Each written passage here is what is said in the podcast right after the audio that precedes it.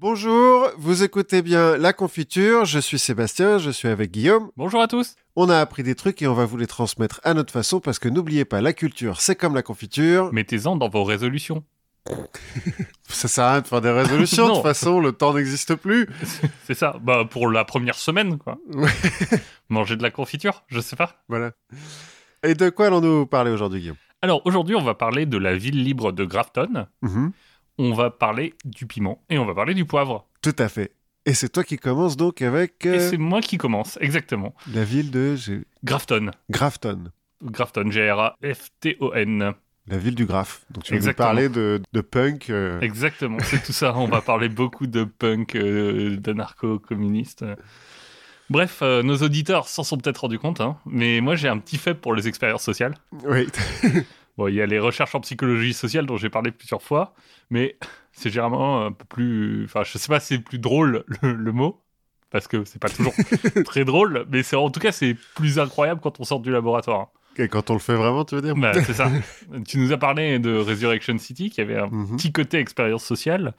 J'ai évoqué le Minster des Anabaptistes, Mhm. Johnstown, la ville qui a été fondée par le Temple du Peuple.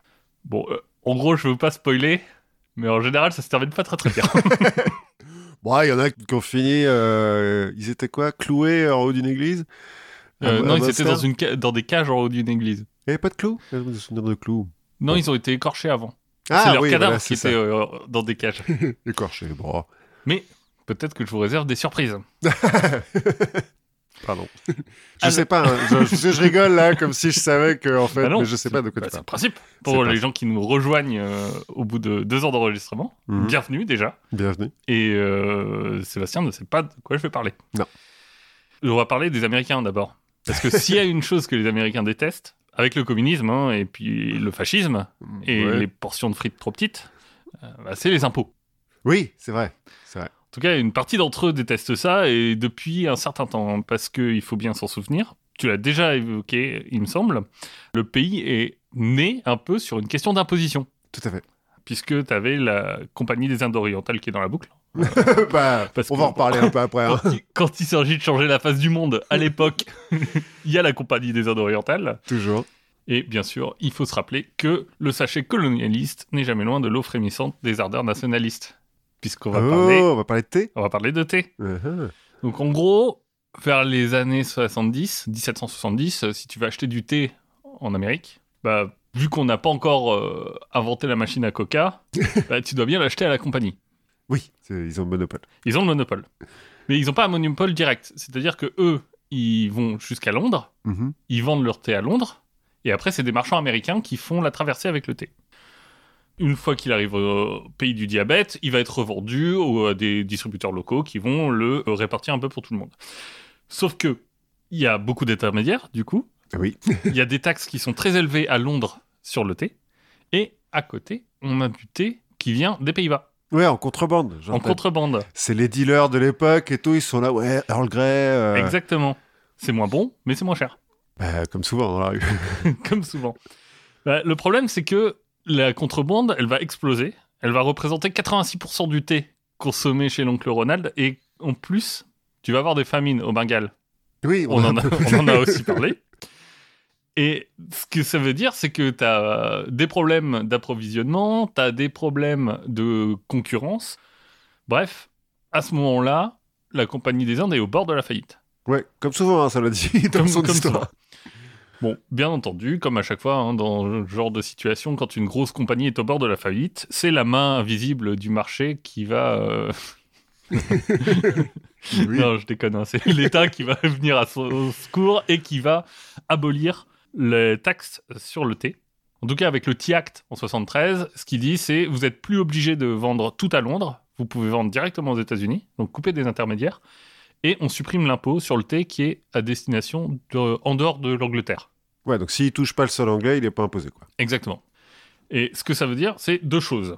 C'est d'abord que bah, les commerçants qui s'occupaient du transport, eux, ça les met dans la merde, hein, parce que du coup, ils ont un nouveau concurrent qui est la Compagnie des Indes. Oui, qui a un petit peu de force de frappe. Voilà. Et ceux qui faisaient leur beurre avec le thé, bah, enfin, bon, pas du thé au beurre, hein. Le- chacun ses goûts. chacun ses goûts, c'est le thé traditionnel du Tibet. Le thé au beurre? Oui, le thé au beurre de yak. Mais je crois que ma grand-mère mettait du beurre dans son thé euh, quand elle... Bon, bref. Dans son café, du Saint-Doux, dans le Nord. Bref, ils vont devoir, se, euh, les, les gens qui vendaient de la contrebande, ils se retrouvent en compétition avec la Compagnie des Indes, qui, elle, va vendre beaucoup moins cher du coup, puisqu'ils ont plus de taxes, et un thé qui est de bien meilleure qualité. Et légalement, en plus. Et légalement. Bon, ça, euh, c'est à la frontière. En gros, bah, les Américains, ils sont perdants. Ouais, ouais, là, ils sont... Oui. On va parler consommateurs, mais eux, on en parle, on en parle rarement. Mais les Américains sont perdants. Donc grogne, donc euh, on fout le thé à l'eau dans le port de Boston, euh, dont euh, les actes in- intolérables qui sont passés par l'Angleterre, ça va mettre le feu aux poudres, euh, révolution américaine, paf, on crée les États-Unis. Parce que derrière tout ça, il y a un principe qui est en jeu. hein. Le thé, s'il est plus taxé en Angleterre, il est quand même taxé. Il Aux est taxé aux États-Unis. Mhm. Et d'ailleurs, on va se servir de cet argent pour payer les fonctionnaires locaux. Bah. C'est ce, que, c'est ce que dit le gouvernement euh, anglais. Sauf que depuis la Révolution anglaise et le Bill of Rights, Mhm, donc 1689, seul le Parlement peut organiser l'imposition. mhm. Sauf que les colonies, elles sont pas représentées au Parlement, Bah, comme Irlande, on en a un peu parlé. comme l'Irlande. Et donc les Américains estiment que leurs droits en tant que, que citoyens de l'Angleterre est bafoué. Mhm. Parce que bah, eux, ils n'ont pas le choix, on leur impose des taxes. Ouais, et ils peuvent pas aller euh, se plaindre au Parlement. Exactement. Donc, euh, on va comprendre euh, qu'ils choisissent un peu un moyen radical parce qu'en fait, ils ont déjà eu ce genre de soucis d'imposition. Ils ont déjà demandé, du coup, à participer au, au Parlement en 1768. Et puis, on leur a répondu Non. non, en fait, on leur a pas répondu. C'est loin en même temps. C'est ça. Le courrier s'est perdu. bon. Et va naître un slogan qui est pas d'imposition sans représentation, qui va se populariser à ce moment-là et qui va revenir un peu dans toute l'histoire des États-Unis. hein. On va le retrouver. Alors j'ai noté, euh, il y a plusieurs révoltes fiscales hein, aux États-Unis. Oui, bon, en plus, c'est bien. La rébellion du whisky, par exemple. Puis toujours pour des trucs hyper importants, quand même, le thé, le whisky. Ouais, le droit de vote des femmes, euh, l'égalité des droits civiques. Oui, non, mais ça, c'est pas une histoire de taxation. euh, bah aussi, le slogan revient aussi puisque Ouais, oui, ça va, ça parce que les femmes sont imposées. Ouais, en ça- soi. Au moment de la guerre du Vietnam, c'est un slogan qui va revenir aussi. Aujourd'hui encore, il est utilisé, par exemple, il est imprimé sur les plaques d'immatriculation des voitures de Washington DC. Ouais, ouais. Puisque Washington DC, c'est pas un État, mais ils payent des taxes fédérales, donc ils n'ont pas de sénateur. Ah ouais, c'est vrai, il y a toujours un débat là-dessus. euh. D'ailleurs, peut-être que ça va changer ces quatre prochaines années, on ne sait pas. Mais en tout cas, sur leur plaque minéralogique, il y a écrit euh, pas d'imposition sans représentation. Et d'ailleurs, souvent, c'est écrit même sur la voiture du président. Du coup. bah oui, Ouais, sauf euh, Bush, je crois qu'il l'a enlevé. Et Obama l'a remis. Et il n'y en a aucun président qui s'est dit on n'a qu'à prendre nos voitures dans le Maryland juste à côté, et puis. euh, Je sais pas, c'est peut-être statutaire. Aucune idée. Bref, ce qu'on peut dire, c'est que les impôts, c'est quelque chose qui est assez central mhm. dans l'histoire des États-Unis. Et s'il y a un endroit où on n'aime pas les impôts, c'est bien Grafton. Alors, c'est où Grafton? Oui, alors Grafton, New Hampshire, au cœur de la Nouvelle-Angleterre, Mhm. qui tire son nom du duc de Grafton et qui a été fondé en 1761. Ok, bon. Donc euh, bon, on parle d'une mégapole, hein, du New Hampshire, qui regroupe, euh, si on en croit le dernier recensement, 1340 habitants Ouais, dans le New Hampshire, ça fait de une grosse ville. hein. et qui occupe une position centrale dans le comté de Grafton. ça a le même nom. Alors en fait, pas tant que ça, hein, parce que dans le comté de Grafton, il y a aussi Hanover, Mhm. alors qui est pas tellement beaucoup plus connu, mais qui abrite le Dartmouth College. Me dit quelque chose, ça. Bah, c'est euh, une université de l'Ivy League. Ah oui, oui, donc. une- Donc c'est un, petit peu de prestige. hein. mais ça c'est loin. Là on est vraiment dans une zone qui est profondément rurale. On est perdu au cœur des forêts. Grafton, c'est cinq petits bourgs euh, un peu séparés. hein. Mhm. Et la ville elle-même, bah, elle a été fondée, euh, si tu veux, en accord avec les traditions ancestrales des natifs du coin, la tribu Abenaki. Donc rite auquel se sont pliés les colons de bonne grâce, Sérieux? Jusqu'à finalement être acceptés, établir une communauté de vie dans la concorde et la joie générale. Bon, en vrai, Oui. ils ont acheté les terres hein, à un consortium euh, dont faisait partie John Hancock, un des pères fondateurs de- Mhm. des États-Unis, qui eux-mêmes l'avaient acheté au roi George III, qui lui-même l'avait reçu de Dieu. Et puis les Indiens du coin, bon. Ouais, pourquoi on s'emmerde avec des kumbaya quand on peut avoir une chaîne de propriété bien propre, bien Voilà. nette Ils ont Et- même pas reçu des coquillages ou des colifichets ou. Ah, on est un peu loin de la mer, hein Oui, non, enfin, Si tu parce veux, que j'ai si- vu un truc sur euh, New York qui a été Oui. vendu pour des, des coquillages. Si et tu veux, là, on est à 120-130 km au nord-ouest de Boston. Oui, c'est vrai qu'on est un peu loin de la mer. Bon, Bon, si à Grafton, on veut bien que le roi reçoive euh, de Dieu des terres, Mhm. comme euh, ailleurs aux USA, hein, on accepte un peu moins qu'ils reçoivent de Dieu le droit de lever des impôts. logique. Bon, là, euh, dans ce coin-là, il n'y a pas trop de question de thé. hein. Ils s'en foutent un peu. ce qui s'est passé, c'est la fameuse révolte des pins. Parce que bah, eux, ils vivent dans la forêt, Mhm. et la marine anglaise va commander en énorme quantité des pins pour construire ces bateaux. Logique. Sauf que bah, ces pins, ils sont taxés. Et là, on va recevoir euh, les percepteurs à coups de bâton. Fait en pain. Voilà, et on va se placer du côté de George Washington. Ouais, et pas du tout de façon opportuniste. Voilà, donc on s'est débarrassé des Indiens et du Mhm. roi, Mhm. Et des percepteurs. et des percepteurs du roi. Oui. Et du coup, ils se sont retrouvés un petit peu surpris quand on leur dit, euh, bon, au fait, euh, bon, on a un nouveau pays, euh, donc euh, il va quand même falloir qu'on paye euh, nos fonctionnaires, notre armée, tout ça. Donc bon, si vous pouviez nous envoyer un peu d'argent, histoire de participer. Et c'est de Grafton, dans le New Hampshire, donc, que vient la plus vieille protestation fiscale encore existante aux USA. Ah, Ils sont toujours euh, restés sur leur pain, les mecs? Bah, C'est-à-dire que moins d'un an après l'indépendance, ils demandent une exemption totale d'impôts. Comme Bon, ça. dans- Nous, nous, on paye pas. Ah, il y a des fautes d'orthographe dans le texte, c'est assez, assez rigolo à lire. Mais ils disent Ouais, non, en fait, on s'était pas rendu compte que vous, vous vouliez qu'on paye des impôts. Deux ans plus tard, comme on n'a pas vraiment répondu à leur première demande, ils recommencent. Et là vient la deuxième partie de ce plan ingénieux bah, ils payent pas d'impôts. Simplement, ils n'envoient pas de lettres. hein. Enfin, ils continuent à envoyer des lettres, mais ils payent pas. Bon, à un moment, dans un pays qui est jeune, il y a tout à construire en termes d'infrastructure, euh, qui est en guerre, Mhm. parce que de toute façon, les États-Unis sont toujours en guerre. Ouais. C'est difficile à tenir. hein. Bah, à Grafton, quand la pression commence à voter, on s'emmerde pas. Qu'est-ce qu'on fait? On vote la sécession. Ah, carrément. Ouais, ouais. les mecs qui sont mille et tout, milieu de la forêt, font non, bon, on va faire notre propre pays. Non, alors on va pas faire notre propre pays, mais plutôt que de payer des impôts, on va rejoindre la République indépendante du Vermont. Logique. Avec- bah, en fait, ils partagent une frontière, si tu veux. Ils sont à la Mm. frontière entre le New Hampshire et le Vermont. Et le Vermont, à l'époque, est indépendant. Mhm. Ils sont indépendants, mais alliés de, de la couronne britannique. Ouais, mais en même temps, ils sont, ils sont 12, quoi, oui, ils sont pas très nombreux. Ah, mais ils sont pas dans le dans les États-Unis. dans les États-Unis. Surtout que eux, bah, à l'époque, dans le Vermont, bah, ils ont plein de terres à vendre. Donc ils vendent les terres et ils financent euh, leurs leurs fonctionnaires, leur, leur État comme ça. Donc Oui, pas d'impôts. Ouais, à long terme, ça marche vachement bien. Oui, bah, le long terme, c'est pas le propre des habitants de Grafton, on va le voir. Donc, bah, ça paraît un peu tentant comme euh, offre. Donc Grafton va dire euh, oui, nous on va aller dans le Vermont. Le New Hampshire va dire non, non, non, vous restez chez nous, vous êtes chez nous.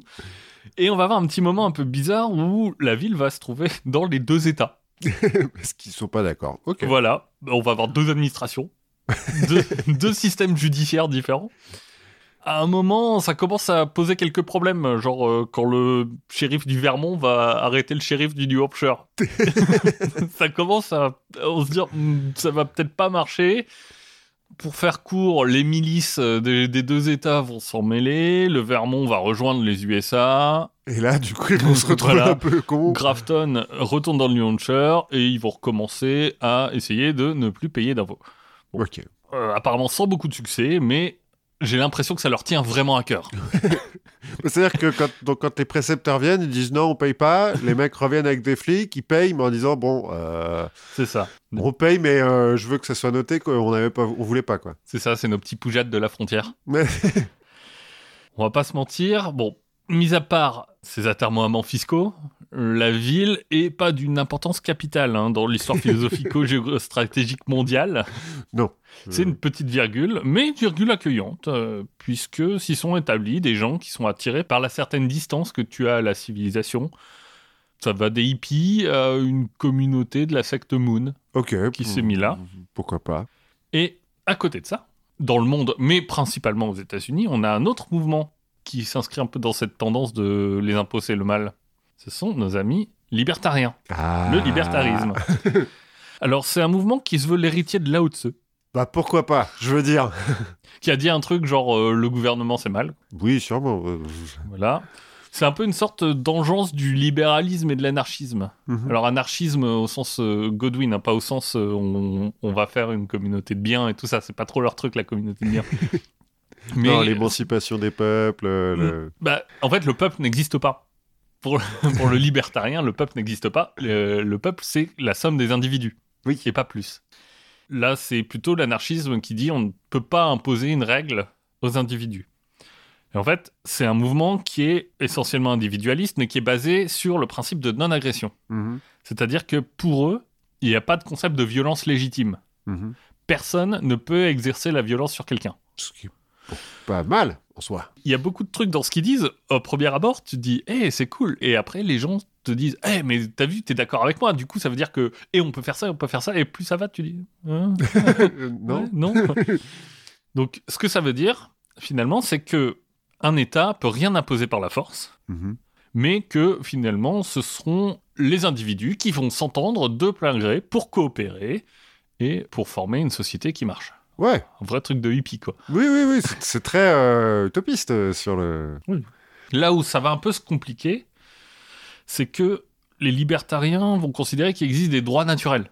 Mhm. C'est un concept qui est en vogue au 18e, hein, euh, mais qui en soi veut pas dire grand-chose. Non. Parce que, en fait, le droit, c'est rien qu'un accord entre les individus. hein, il n'y a rien de naturel là-dedans. C'est une construction sociale. Et pour eux, le droit naturel par excellence, c'est le droit de propriété. Oui, donc ils sont anarchistes, mais euh, quand même avec de la propriété privée, quoi. C'est ça. Hmm. C'est pas de règle. Enfin, la seule règle, c'est la propriété. Oui, C'est surtout le, la règle, c'est qu'on ne peut pas restreindre la propriété. mhm. Si euh, je suis propriétaire de quelque chose, je peux le vendre comme je veux, l'utiliser comme bon me semble. Ça veut dire que toutes les règles, comme le port d'armes, par exemple, mais aussi euh, sur les restrictions de drogue, Mhm. les protections env- environnementales, tout ça on oublie. Bah oui, tu peux faire ce Bah, que tu veux avec Tu ton peux, truc. tu peux faire ce que tu veux. Si, si tu as envie de brûler du pétrole chez toi 24 heures sur 24, tu peux. C'est chez toi, c'est ton pétrole. Tu fais ce que tu veux. Et alors, ils sont quoi? Ils sont comment sur les esclaves, par exemple? On va y venir. D'accord. La main invisible du marché va de toute façon, elle, euh, rectifier tout ça. hein. Bien Euh, sûr, bien sûr. D'autant plus qu'il n'y a pas d'État pour lui forcer la main. Donc euh, Bah, et puis tout- elle est invisible, tout, donc... euh, tout va bien. Oui, oui. Bien entendu, comme toute chose et tout être peut être la propriété de quelqu'un, à défaut, la première personne qui revendique ben, est propriétaire. Alors, tu trouves un truc par terre, c'est à toi, quoi. Si c'est à personne d'autre, c'est à toi. Ou si personne ne le dit avant toi, quoi. Oui, c'est ça. C'est le premier qui revendique qui l'a. Parce que oui, la notion de propriété, elle s'étend aussi à soi-même. Mhm. Si je suis propriétaire de mon corps, bah, finalement, je suis libre de faire ce que je veux avec. Ouais, Je suis libre de m'habiller comme je veux. certes. Je suis libre de travailler comme je veux. Je suis libre d'avorter si je veux. Mhm. Je suis libre aussi de vendre mes organes. C'est un Je choix. suis, je suis libre de me vendre moi-même en tant qu'esclave. Ouais, alors c'est rare quand même, hein. Enfin, De- je suis libre de coucher avec qui je veux, même si je suis extrêmement mineur. Ou si je, je veux coucher avec des gens extrêmement mineurs, par, par réciprocité. C'est leur liberté. Mhm. Je suis libre de me battre pour de l'argent euh, contre d'autres malheureux qui n'ont pas d'argent. Oui, oui. Parce que ce que j'ai lu, la pédophilie et les combats de porc, ça a l'air de leur tenir beaucoup à cœur. je ne sais pas pourquoi. Il y a le thé, le whisky, La pédophilie. la drogue, le port d'armes, la pédophilie et les combats de clodo. Bon. Voilà. Non, mais ça, ça revient régulièrement dans ce que j'ai lu. Et dans ce contexte-là, on peut comprendre que bah, les impôts, ce soit pas vraiment leur truc. Oui, bah oui, effectivement. hein, puisque tout devrait pouvoir se régler par des initiatives privées. Ils mettent l'accent beaucoup sur la charité qui est, il est vrai, pour le coup, est très développée aux États-Unis. Mhm. Il y a beaucoup de charité privée. La société n'est donc euh, bah, que la somme des individus Mhm.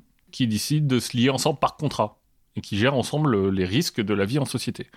Bref, on paye pas les pompiers hein, pour la Bah. ville, chacun paye un abonnement contre le feu Ok. à une agence de nettoyage des flammes, ouais, ok. euh, bah, ça ne peut que fonctionner. c'est clair. C'est clair. Il n'y a aucune faille. Et qui est-ce qui construit les routes, du coup? Bah, c'est les citoyens entre eux qui, Ah, qui- qui, décide euh, qui se cotisent. spontanément. bah euh, voilà, mhm. spontanément. Mais si tu veux pas, tu le, tu payes pas. Mais tu peux les utiliser quand même. Ah bah pas forcément. Oui, elles sont propriétaires de, de quelqu'un. Bah oui. propriété de quelqu'un. Pour te donner une idée, le Parti libertarien américain, donc, qui a été fondé en 71, il compte 500 000 adhérents. Ah, quand même, putain. Son candidat aux élections de 2020, c'est Joe Jorgensen, qui a fait 1,18% des voix, ce qui en fait le troisième parti américain. Ah, devant le- les verts, là? Et euh, le record, c'est en 2016, et c'est 3,28%. C'était qui le candidat? C'était... Je me souviens plus de son nom. C'est pas Rand Paul, là, ou Rand Paul euh, Non, non, c'est pas Ron- c'est ni Ron ni Rand Paul. c'est euh, à un moment il y a eu pas de Buchanan, il me semble, chez eux. Oui, mais c'était un... Bah ils ont ils sont euh, en général plutôt à droite. hein. Oui, Chez eux, j'avoue que j'aime beaucoup Vermine Suprême. Vermine suprême, c'est son nom de baptême? Ouais, c'est un, un candidat chez eux qui euh, pour- qui est une sorte d'artiste de performance euh, un peu loufoque qui se présente aux élections sous la bannière libertarienne et sous une botte. Ah oui, je l'ai déjà vu. Avec une botte sur la tête, là. avec une botte sur la tête et une brosse à dents géante qui représente euh, son idée de rendre obligatoire le brossage des dents. Ah, donc on peut rien imposer par la violence, sauf le brossage des dents. Non, mais c'est, tu vois, c'est de la parodie Ah du, d'accord. du méchant État qui t'oblige à te brosser les dents. Ouais, parce qu'il y a du fluor, euh, et puis ça permet de contrôler les esprits. Bah ouais, et puis, et puis comme euh, tous les étatistes, il va promettre des miracles avec l'argent des impôts, comme euh, donner à tout le monde des poneys, et de financer la recherche sur le voyage dans le temps pour aller tuer bébé Hitler. Ouais. Je... ouais. Il y a un message fort hein, qui Ouais, ouais, c'est ouvre les yeux sur le dérive euh, du monde étatiste et l'autoritarisme en place. c'est vrai, on dirait l'UPR, C'est un petit peu ça. Le parti qui monte? paraît-il. Pour nos amis lecteurs, le livre le libertarien par excellence, c'est Atlas Shrugged, ou La révolte d'Atlas dans la langue d'Alain Madelin. La grève, en fait. Il y a deux titres. Mm. Il y a Ouais. la, la grève, puisque tu, tu nous l'as sorti pour le mettre sur la table. On en a parlé juste avant de commencer à enregistrer. Et donc, il a été publié en 57 par Ayn Rand. Bon, pour la faire courte, en plus tu l'as lu, presque. J'ai pas fini parce que c'est pour euh, spoiler alert, c'est chiant. C'est chi- c'est chiant et c'est pas très bien écrit. non, et c'est n'importe quoi. Donc c'est une sorte d'histoire d'amour entre une héritière d'une compagnie de chemin de fer euh, et un mania de l'acier Mhm. qui sont poussés dans les bras l'un de l'autre par la malfaisance des médiocres incapables d'entreprendre euh, aussi bien qu'eux voilà. et l'oppression d'un État toujours plus régulateur qui assèche les grandes entreprises pour nourrir les pauvres. Voilà, tout à fait. C'est à peu près ça. Les méchants, donc, ils sont opprimés. Heureusement, ils vont trouver la société idéale qui s'appelle dans le livre Le Ravin de Galt. Mhm. donc de John Galt, qui est une ville utopique où se sont réfugiés les grands chefs d'entreprise et où ils vivent sur des principes euh, anarcho-capitalistes. Alors, il faut voir aussi, c'est qu'il y a un petit moment où ça part dans la science-fiction, parce qu'ils trouvent un moteur qui génère de l'énergie. L'électricité, de l'électricité à partir de l'air. Voilà. Et du coup, ils se disent, ouais, c'est cool. euh, Et puis, donc, dans le, le ravin de Galt, euh, ils utilisent ça pour faire de l'énergie. Mais l'État veut leur piquer un moment. Oui, bah oui. Bah, le méchant État, il veut Bien en sûr. faire profiter tout le monde, Voilà. plutôt que juste les gens qui l'ont inventé. Et donc, bah, dans cette ville, tout n'est finalement que échange commercial. Mhm. dans la joie et la bonne humeur, pendant que le pays autour d'eux s'effondre sous le poids de la compétence descendant. Voilà. Heureusement, le fondateur du ravin finira par dire c'est plus tenable, je vais sortir et je vais aller sauver le monde. Voilà, John Galt, euh, super. John Galt, euh, ça se termine sur un discours de 60-70 pages euh, politique où il explique ce qu'il veut faire. Donc, je n'ai pas lu. Et je regrette un petit peu. Je vais peut-être reprendre juste pour ces, ce discours, parce que je sens que je vais beaucoup rire. Spoiler, ça on ne sait pas comment ça se termine parce qu'il n'y a pas l'implémentation. Non, non, bah non, parce que ça finit sur un espèce de. de- Parce que j'ai lu la dernière page quand même, histoire de, de, de cliffhanger où ils dessinent le, le- le signe du dollar, parce que c'est le signe du dollar, c'est leur, leur, leur signe de reconnaissance entre les mecs qui sont les Galtiens. Et donc ils dessinent ça sur le sable et ils laissent la jeune héritière, euh, qui est plus si jeune que ça d'ailleurs, parce que ça dure des années hein, le truc, euh, en lui disant T'inquiète pas, tout va bien se passer, et il part vers l'infini. Ouais, des années avec des rebondissements euh, économiques sur euh, quelle ligne de chemin de fer il faut prendre et est-ce qu'il faut financer celles qui sont euh, structurellement en déficit. Ouais, c'est des trucs. Avec l'État qui te force à faire les lignes qui servent à pas grand monde. Et puis un Ouais. nouvel acier, parce qu'ils ont inventé un Oui. acier aussi. Bref, tu auras compris, s'il y a deux partis qui étaient faits pour s'entendre, c'est bien Grafton et les libertariens. Oui, Ça tombe bien parce que en 2004, un petit groupe d'activistes libertariens cherche un endroit où s'installer pour fonder leur petit coin de liberté. Mhm. Le New Hampshire et sa devise euh, vivre libre ou mourir, bien entendu, ça les attire. ouais, ouais. Mais ça casse un peu le côté conte de fées. Euh, ils vont pas tout de suite regarder Grafton. Parce que bon, pas la première ville que tu regardes quand tu regardes le New Hampshire. non, c'est vrai. Mais comme ils visitent le coin, ils vont visiter plusieurs euh, villes qui leur paraissent pas très bien. Et ils finissent par arriver à Grafton. Et là, il y a deux choses qui vont les séduire. D'abord, il y a un côté euh, géographico-démographique. La taille de la ville, son urbanisme. Mhm. Elle est petite, il n'y a pas de vrai centre. À Grafton, il y a un magasin, hein, qui est une sorte de supérette, débit de boissons, station essence, vendeur d'armes, j'imagine, Bah, oui, oui.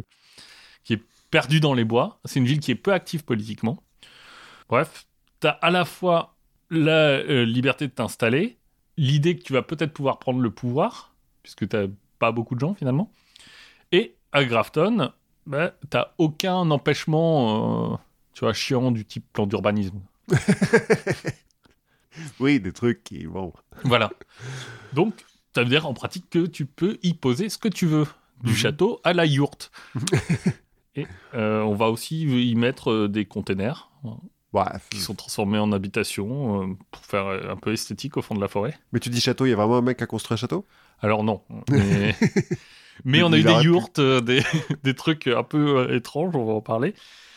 Et donc, bah, ça, cet aspect-là, le fait qu'il y ait une petite population, ça fait que c'est intéressant. À côté, il y a aussi sur place un mec qui s'appelle John Babiarts. Mhm. Et lui, bon, c'est le pompier. enfin, le, le pompier volontaire, hein, parce que sinon, il faudrait payer des impôts et tout ça. Ouais, mais, mais il, il reçoit les abonnements au... contre le feu, du coup, non? Non, non, il est juste volontaire. Et je crois qu'on lui paye un peu une voiture. C'est sympa. Enfin, un camion, un petit, un petit camion, qui est souvent en panne. bon, il est aussi développeur informatique hein, dans la vie, parce que... Ça, ça va te perdre. bah, non, mais bien vivre aussi. Oui. Et surtout, bah, il est plutôt du côté du groupe qui va recevoir, du groupe de libertariens, puisqu'en 2000, il a récolté 1,16% à l'élection du gouverneur, sous l'égide du Parti libertarien. Donc lui, il est plutôt pour ce, ce projet en soi.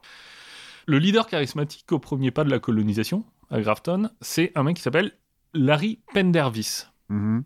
Pour lui, la liberté, c'est capital, comme pour les autres. Il va le crier haut et fort. Enfin, euh, surtout l'écrire haut et fort. Sur des forums, sur Internet, euh, Ah ouais, sur des blogs. euh, enfin, voilà, c'est exactement ce type de mec. Et donc, les habitants de Grafton vont pouvoir euh, lire son projet de vie euh, merveilleux, loin d'une oppression étatiste, euh, là où les gens seraient libres de vendre leurs organes, de se provoquer en duel et d'organiser des combats de pauvres. donc, Ça, ça, ça aussi. Lui, il est particulièrement dans le combat de pauvres. Et il a une autre petite lubie. C'est un fervent défenseur du cannibalisme consensuel.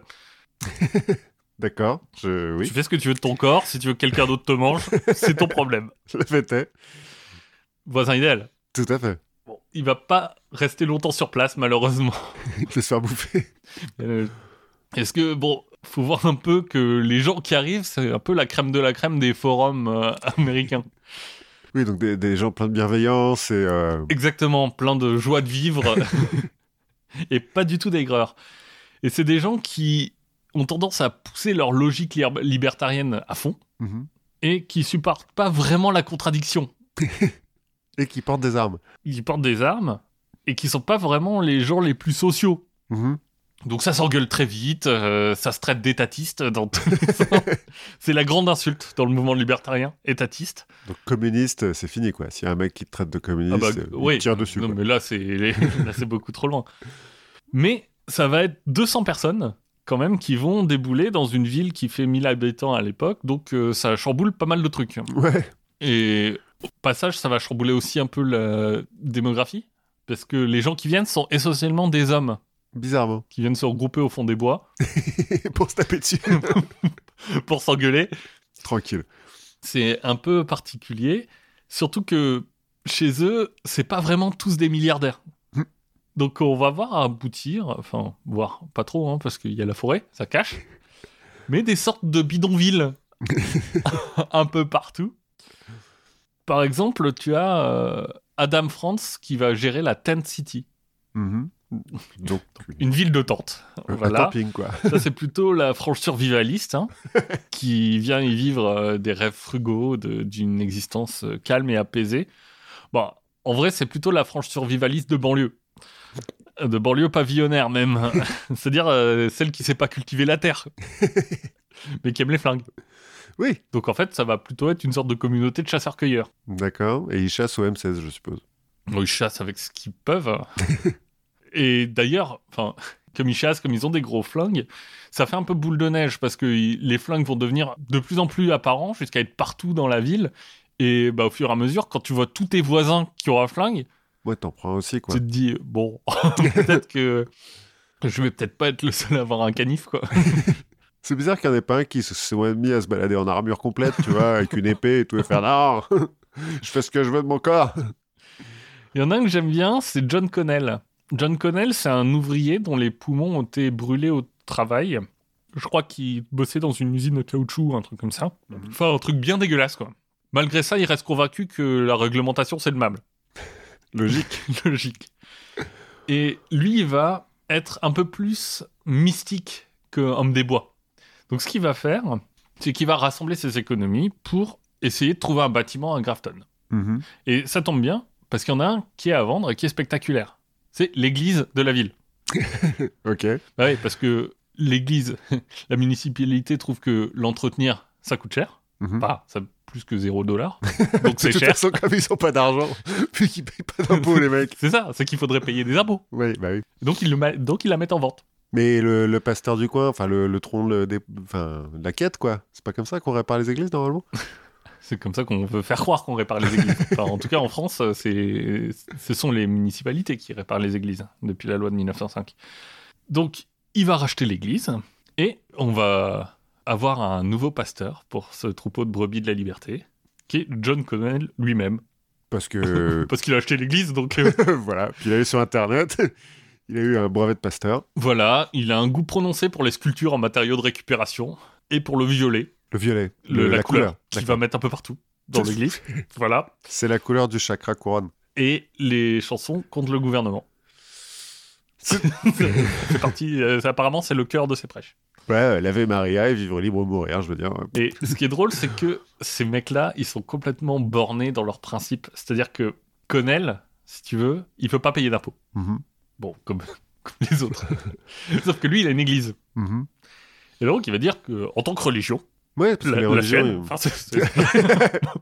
il n'y a pas de raison qu'il paye des impôts. puisque les autres en payent pas. Les Ouais. religions.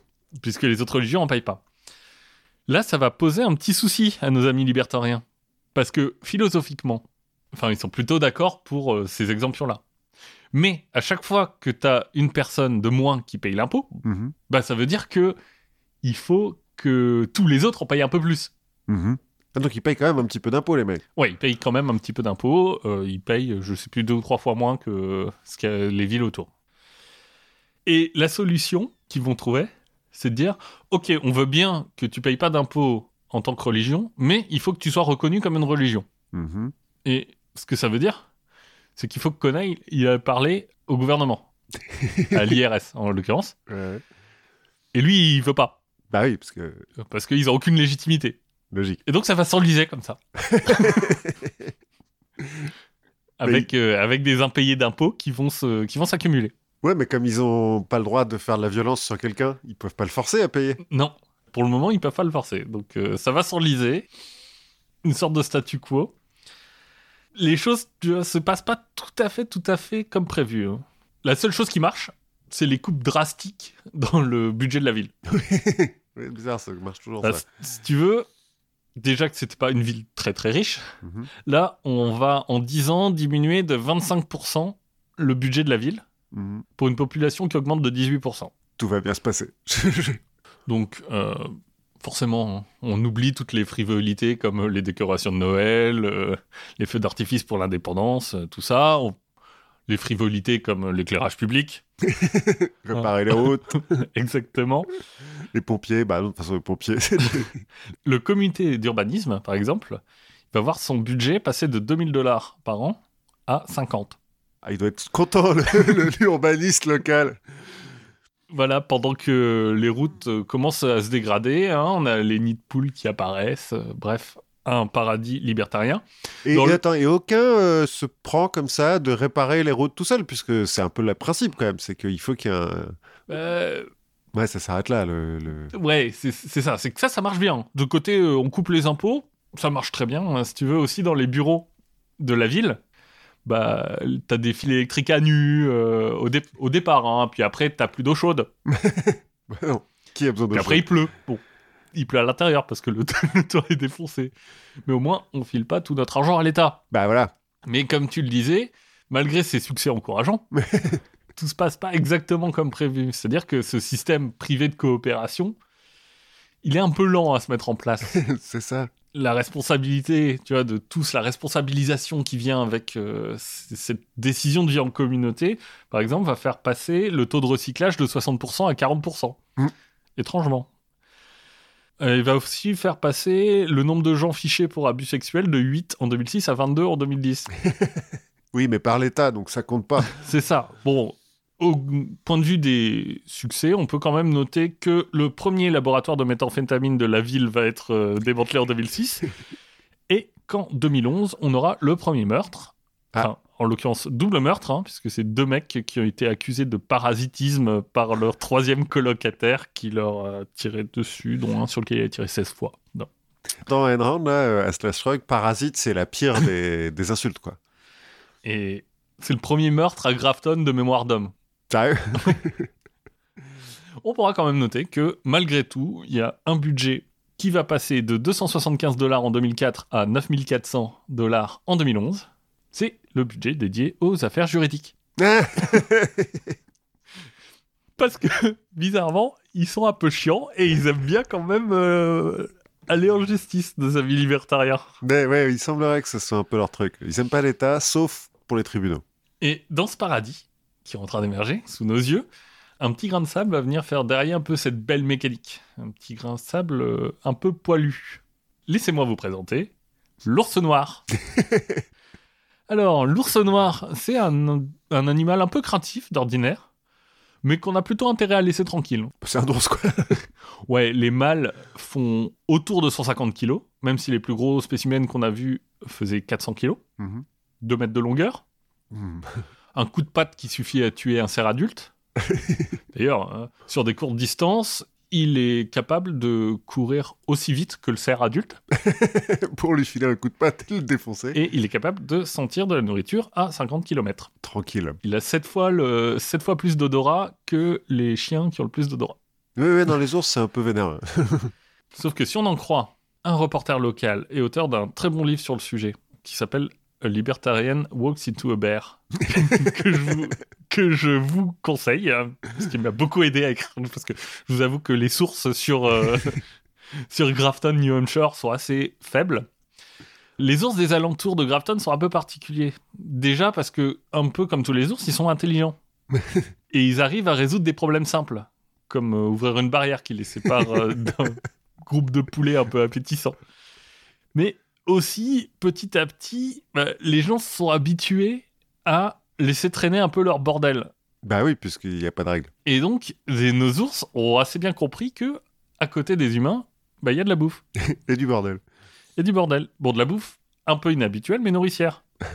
si tu veux, comme euh, quand t'as des ours qui vont aller à Ten City pour voler des bidons de- d'huile de, friture usagée. Mmh. Mmh. Le délire calorique, je pense que. Ils s'en foutent, ils ont besoin de s'engraisser pour... euh, bah ouais, mais quand tu bouffes des glands toute ta vie, que tu tombes là-dessus. Il y a parfois un peu de la bouffe qui miaule aussi. Puisque, fait rare, à Grafton, les ours commencent à s'en prendre aux animaux de compagnie. Bah oui, en même temps.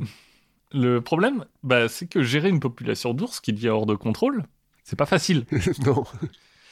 Surtout quand euh, nous, hippies gouvernementaux, on a tendance un petit peu à être euh, pro-ours. Enfin, anti-chasseur, quoi. Ouais. Et l'état du New Hampshire est plutôt comme ça. C'est-à-dire qu'ils vont majoritairement dire les accidents qui se passent entre ours et humains, c'est de la faute des humains. Mhm. Hein, Qu'est-ce que tu fais chier à cuisiner de la viande chez toi? Du coup, l'ours, il le sent, il vient. Bah ouais, logique. Et à un moment, ça devient dur à, ça, ça devient dur à gérer. quoi. Mhm. Et les habitants de Grafton, bah, ils vont vite se rendre compte que bah, quand t'es pas sur un forum internet, tu peux facilement te draper dans tes principes et troller un peu tout le monde, bah, résoudre ce genre de problème, Ça compliqué. demande- même la question, c'est est-ce qu'on doit résoudre ce genre de problème? Parce que finalement, le l'ours est propriétaire de lui-même, fait ce qu'il veut. Oui, et puis chacun fait ce qu'il veut. Mhm. Par exemple, la dame aux donuts, celle qui tous les jours va donner aux ours des céréales euh, saupoudrées de quelques morceaux de donuts. Pourquoi est-ce qu'on lui interdirait de faire ça? Bah oui. Elle fait ce qu'elle veut, c'est ses céréales. Mhm. C'est chez elle. Alors, t'imagines euh, obliger tout le monde à avoir des poubelles sécurisées? Voilà, attends. Oula. Donc, finalement, ça va être chacun pour soi. Ok. Soit on va nourrir les ours, euh, soit on va se terrer chez soi, soit on va s'armer. Encore plus. On va aussi parler d'une attaque contre des terriers qui est illégale, hein. mais bon, Bah, le gouvernement. Qu'est-ce qu'il en sait? Oui, et puis qui il est pour nous dire ce qui est légal ou ce qui est illégal. En tous les cas, cette attaque apparemment n'a pas servi à grand chose, même si ça a sans doute aidé à faire passer la pilule, parce qu'elle survient juste après la première attaque d'un ours sur un humain depuis 100 ans. Ok, tout se passe bien. Il y en aura trois en tout. Alors ça paraît pas beaucoup, mais en fait, euh, Bah si, une fois en 100 ans... euh, ouais, et puis coup, après trois trois- fois en quatre ans, hein, c'est un peu compliqué. En plus, à ce moment-là, la vie euh, Grafton commence à être un peu moins rose. Par exemple, notre pasteur, mhm. anti-étatiste, il peut plus payer le chauffage de l'église où il vit. Ouais, bah... Ah bah ouais, donc il fait avec les moyens du bord, et donc il va mourir dans l'incendie du bâtiment. Oui, bah non mais la régulation sur euh, les, Bah, les aérations et tout, ça sert à rien. Exactement. À Tent City, bah en fait, on va être obligé de mettre des murs tout autour du village de Tente pour éviter les ours. Ben ouais. On passe euh, d'une utopie survivaliste à une sorte de camp d'internement de réfugiés. Ton petit village de tente euh, derrière, derrière des planches de bois euh, et des grillages, c'est pas hyper jovial. Notre pompier, notre ami euh, Babiards, bah, lui, il va se retrouver à être mis au banc de la communauté. Parce qu'il a essayé à un moment d'arrêter un barbecue illégal qu'il trouvait trop proche de matériaux inflammables. Qu'est-ce qu'il en sait lui? Voilà, qu'est-ce qu'il en sait, lui, le pompier? Donc, euh, étatiste, donc euh, plus personne te parle. Ok, cool. Et on te reprend ta voiture qui marche pas. Finalement, en fait, c'est les libertariens eux-mêmes qui vont étouffer le projet de ville libre de Grafton. Parce que, en même temps que tu as le projet de ville libre, tu as un projet d'État libre qui se prépare, où les gens signent une pétition en disant euh, Ouais, nous, on est prêts à aller vivre dans l'État libre du New Hampshire. Où on va Mhm. faire un peu pareil que Grafton. Et dès que la pétition dépasse 20 000 personnes, on se dit C'est bon, on a le nombre, on y va. Ok. Et donc, ça va se passer euh, autour de l'année 2010.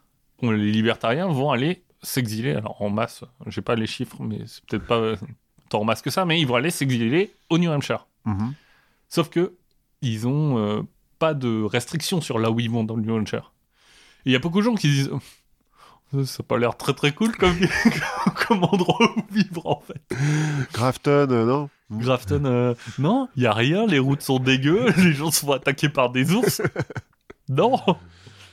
Et bah, petit à petit, euh, les gens vont déserter Grafton. Aujourd'hui, on est retombé à, donc comme je disais, à 1100 habitants sur, contre 1300 au départ.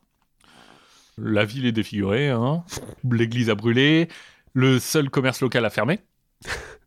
Bref, une utopie de plus qui n'a pas porté ses fruits. Bizarrement. Alors ça, ça me... Mais il n'y a pas eu de massacre. C'est vrai. C'est vrai qu'ils ont massacré personne. Bon, ils ont violé des enfants, ils ont fait des, se battre des clodos. C'est pas beaucoup mieux, mais... euh, Bah, alors, je sais pas où ils ont trouvé les pauvres. Bah c'est eux en fait. c'est les mecs qui vivent dans des tentes quand même. donc. c'est ça, ils vivent. Non, mais ils, ils vivent tous. Enfin, tous non, mais t'as une bonne partie de mecs qui vivent. euh, Enfin, ils, sont- ils sont dans une sorte de misère, mais ils sont contents. Ce qui est étrange avec euh, l'idéologie libertarienne, c'est qu'Elon Musk, par exemple, il se dit libertarien. Sauf que du haut de ses 80 milliards de dollars, il peut être libertarien, Bah oui, il peut être ce qu'il veut. quoi. Oui. Mais il est pas le seul en plus, il y en a pas mal, des mecs richissimes qui Des mecs disent, richissimes hein, qui disent Hé, Si je payais pas d'impôts, si payez pas d'impôts. si je faisais ce que je voulais, vous n'avez rien le droit de me dire. De toute façon, je vais acheter une île. Mais oui, mais en fait, quand t'as rien, C'est dur. voilà, c'est dur. hein. Comme tu disais dans la grève, euh, nos premiers de cordée vont creuser des mines à la main. C'est ce le- pour ça que je me suis arrêté hein, dans le- ce que je te disais tout à l'heure, mais je me suis arrêté dans le livre au moment où tu as le PDG du, enfin l'ancien PDG d'une compagnie minière qui a recréé une mine qu'il a creusée lui-même. Et là tu te dis non, je non, je n'y crois pas. Je, là, je, je veux bien euh, suspendre un petit peu mon, mon disbelief, mais là non. Voilà, et c'est aussi se dire, mais qu'est-ce qui se passait si en fait on- tu mettais tous les gens de 4chan au même endroit? Est-ce que, Est-ce que ça marcherait? Est-ce que ça marcherait? Est-ce que j'aurais envie d'y vivre? Non. Non. non. Enfin, pas moi en tout cas. Mais vous faites ce que vous voulez, hein, tout le monde est libre finalement. Voilà, je pense qu'il y a des bonnes affaires à faire en termes d'immobilier à Grafton. Oui, alors il faut pas vouloir des routes. Mais... voilà, bon, les routes, c'est. Et puis il y a des ours. Eh ben, c'est peut-être sympa si tu leur files des donuts. Oui, non, mais la, la meuf qui file des donuts, parce que dans le, donc le bouquin est très. euh, c'est une galerie de portraits, en fait, euh, et de l'évolution de ces portraits. La meuf qui file des donuts, elle est parfaitement heureuse. Hein. Tous les matins, elle va voir les ours, ils, ils sont à 2 mètres d'elle. Je pense que si tu leur files à bouffer, euh, ils sont pas C'est ça. méchants. Ah oui, et mais du coup, autre truc, c'est que nos amis ours, bah, ils hibernent plus. Puisqu'ils ont à bouffer toute l'année. Oui, bah oui, c'est vrai. Ils n'ont pas besoin d'hiberner. Ah là là. Je sais pas si t'es allé à Yosemite, mais dans le, dans le parc de Yosemite, où il y a des campings, c'est un parc naturel et tout, machin, il y a plein de trucs partout. Attention, les ours, c'est vénère. Ouais. Où ils disent même, ne laissez pas de bouffe. Enfin, si vous avez de la bouffe, il faut le fermer dans des trucs complètement hermétiques pour pas que l'odeur s'en aille, parce qu'un ours, ça, ça ouvre une voiture. Oui. Pas avec les clés, hein, mais ça ouvre une voiture. Donc c'est dangereux. Enfin, les poubelles sont blindées, euh, Ouais, ouais, ouais. Tu, ou tu suspends les trucs dans les arbres. euh. Ah ouais, non, mais c'est hyper violent. Enfin, il faut vraiment faire gaffe avec les ours. Ouais. Bon, en France, ça va, hein, y a pas trop de. de- Oui, un peu, enfin, Un petit peu dans les Pyrénées, je crois. autour de République, euh, Non, ouais, là, ça va. À Paris, ça va. ça va. Bon, et ben, euh, donc on a parlé de- d'expérience sociale. On parle un petit peu aussi depuis quelques temps de nourriture dans la, Oui, dans la confiture. hein. On a parlé de, du babour et du cheese naan, donc euh, des recettes d'émincés de croûte de lépreux à la sauce au pu. euh, C'est ça. C'était pas mal. Donc je me suis dit, on va continuer un petit peu sur cette belle lancée et on va parler de ce qui agrémente, moi, personnellement, tous mes repas, sauf mes petits-déj. Les pâtes. Ah non, Non, on l'a déjà, fait. les pâtes. on a déjà fait on les va pâtes. parler du poivre et du piment. Ah, on va aller en Louisiane. On va passer par la Louisiane un petit peu à la fin. Bon, alors, on embrasse nos amis de Binous USA. Exactement. En Louisiane. Alors, on va parler euh, poivre et piment. On va pas vraiment parler gastronomie, hein, parce que moi, je suis pas un très bon euh, cuisinier. On va, on va bon, rappeler, même si tout le monde le sait, que le poivre est obtenu à partir des baies du poivrier noir, hein, Piper nigrum, en latin dans le texte, Mhm. qui est une liane de la famille des piperacées. Bon, ça, tout le monde le oui, sait. ça, euh, c'est voilà, la base. Voilà. Et que le La piment... à, à poivre et puis la, loi- la à sel à côté. Voilà, c'est ça, tu secoues un petit peu, puis c'est Comme, ça, que, faisaient les hommes des cavernes. Tout à fait. Le piment, lui, euh, en fait, c'est un nom vernaculaire, hein, piment, parce que ça représente beaucoup de choses. C'est les fruits des, de plantes du genre Capsicum de la famille des Solanacées. Bon, D'accord. encore une fois, tout le monde le sait, hein, les Solanacées, euh, les aubergines, les poivrons, les piments, donc les patates et les tomates. Enfin, les bon. courges Non, Non. euh, courge, pas les Solanacées. Enfin, je crois pas. En fait, j'en sais rien, parce qu'en pratique, moi, l'horticulture, ça me fait un peu chier. En revanche, j'aime bien l'histoire, donc on va parler un peu plus de l'histoire des piments et du poivre. Donc, au néolithique. Ah, la liane à piment. Alors, le, le- non, l'arbre à piment, c'est c'est- enfin de la plante de piment. Bah, au néolithique, en Amérique, on consomme déjà du piment, puisque euh, les, les traces qu'on a retrouvées les plus anciennes, elles datent de moins 7500 ans avant Jésus-Christ. Et on le cultive depuis moins 4000 ans, en Équateur. D'accord. Alors, c'est partout en Amérique, mais que en Amérique, parce que le piment, c'est originaire d'Amérique et il n'y en a pas ailleurs, à l'époque en tout cas. Donc, en fait, jusqu'à 1492, bah, il n'y a pas grand-chose de plus à dire là-dessus. Oui, la bouffe, c'est fade. Voilà. En Europe, en Europe, la bouffe, c'est un peu fade, et... euh, au- Enfin, non, on va voir pourquoi c'est pas si fade que ça, mais en Amérique, bon, ils bouffent du piment, c'est cool, ils ont des tomates, des courges, enfin, des... oui, ils ont des courges, des aubergines, pas nous, de la mégafaune, euh, des bisons énormes. euh, Voilà, des et des avocats et des ours. Bon, le poivre, quant à lui, c'est originaire d'Inde, de la côte de Malabar, dans le Kerala, c'est au sud-ouest de l'Inde. Oui. Et c'est cultivé en Inde, donc d'abord, et puis dans toute l'Asie du Sud-Est, depuis 2000 ans avant Jésus-Christ. Donc un peu plus tard, mais depuis longtemps quand même. hein. Parce que ça voyage, hein, du coup, assez vite. On a retrouvé des, des baies de poivre dans les narines de Ramsès II, par exemple.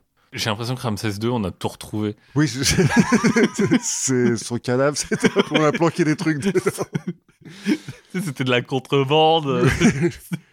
Pendant qu'on lui a mis quand même après sa mort, hein, euh, le poivre, il se le foutait pas dans le pif pour le plaisir. ah, c'est ah, des, des trucs qu'on lui a mis dans le...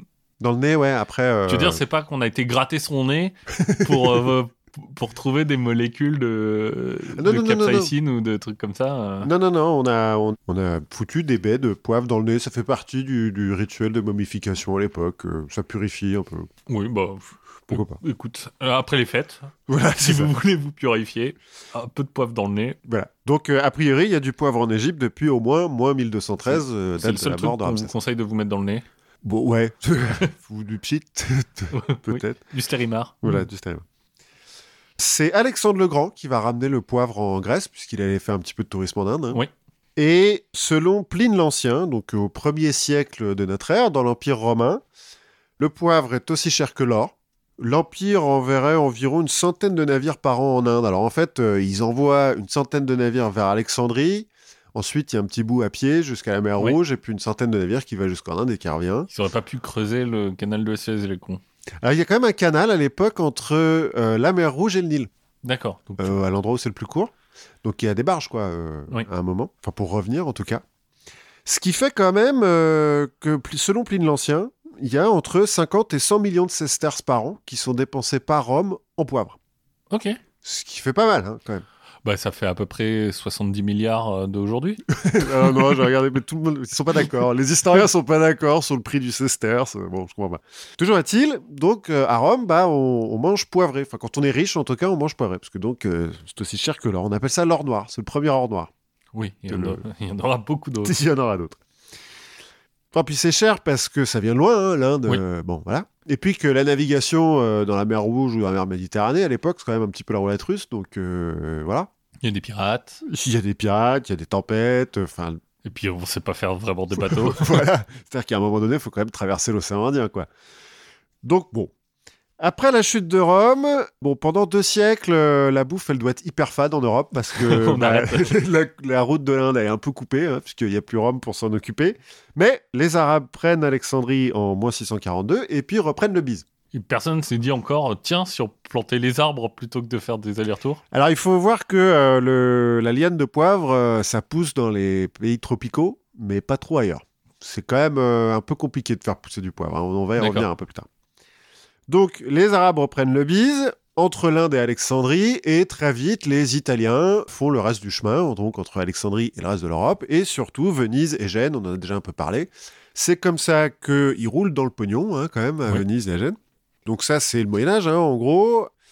À l'époque, bah, la, la, hum, richesse d'un noble s'est évaluée à la taille de sa poivrière, D'accord. Ah, c'est pour ça que tu as des poivrières gigantesques. euh, je suppose.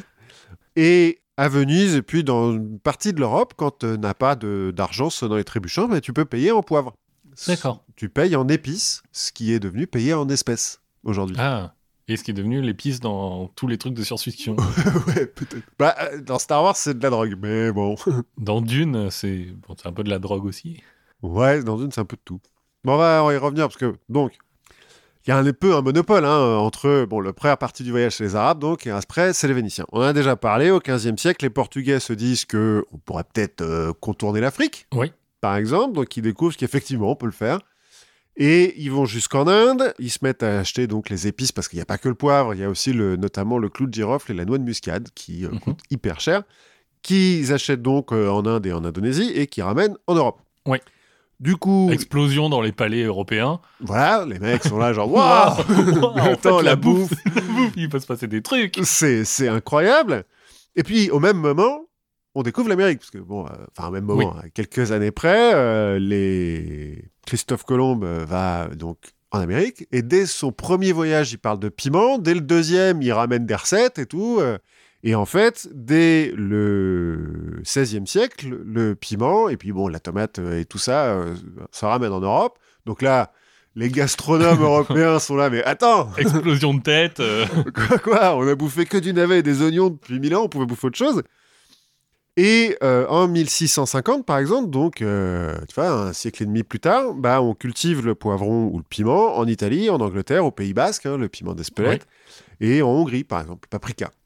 Parce que l'avantage du poivron, enfin du piment, la plante euh, des solanacées de manière générale, c'est que ça pousse partout. C'est Oh, pas oui. relou comme le poivre ou euh, la noix de muscade ou le giroflier. Ça s'adapte bien. Donc, euh, super.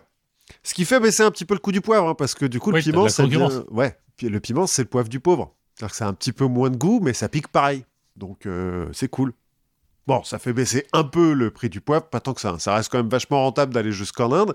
Donc on a déjà parlé, après les Portugais, c'est les Hollandais qui ont le monopole, hein. Euh, surtout sur la noix de cajou et le clou de girofle. Et on continue à le faire par bateau et on fait pas. euh, Ah oui, oui, bah, ça va plus vite quand même. Parce que maintenant, on a des bateaux qui, qui roulent bien. Ouais, mais tu peux avoir des, des trains.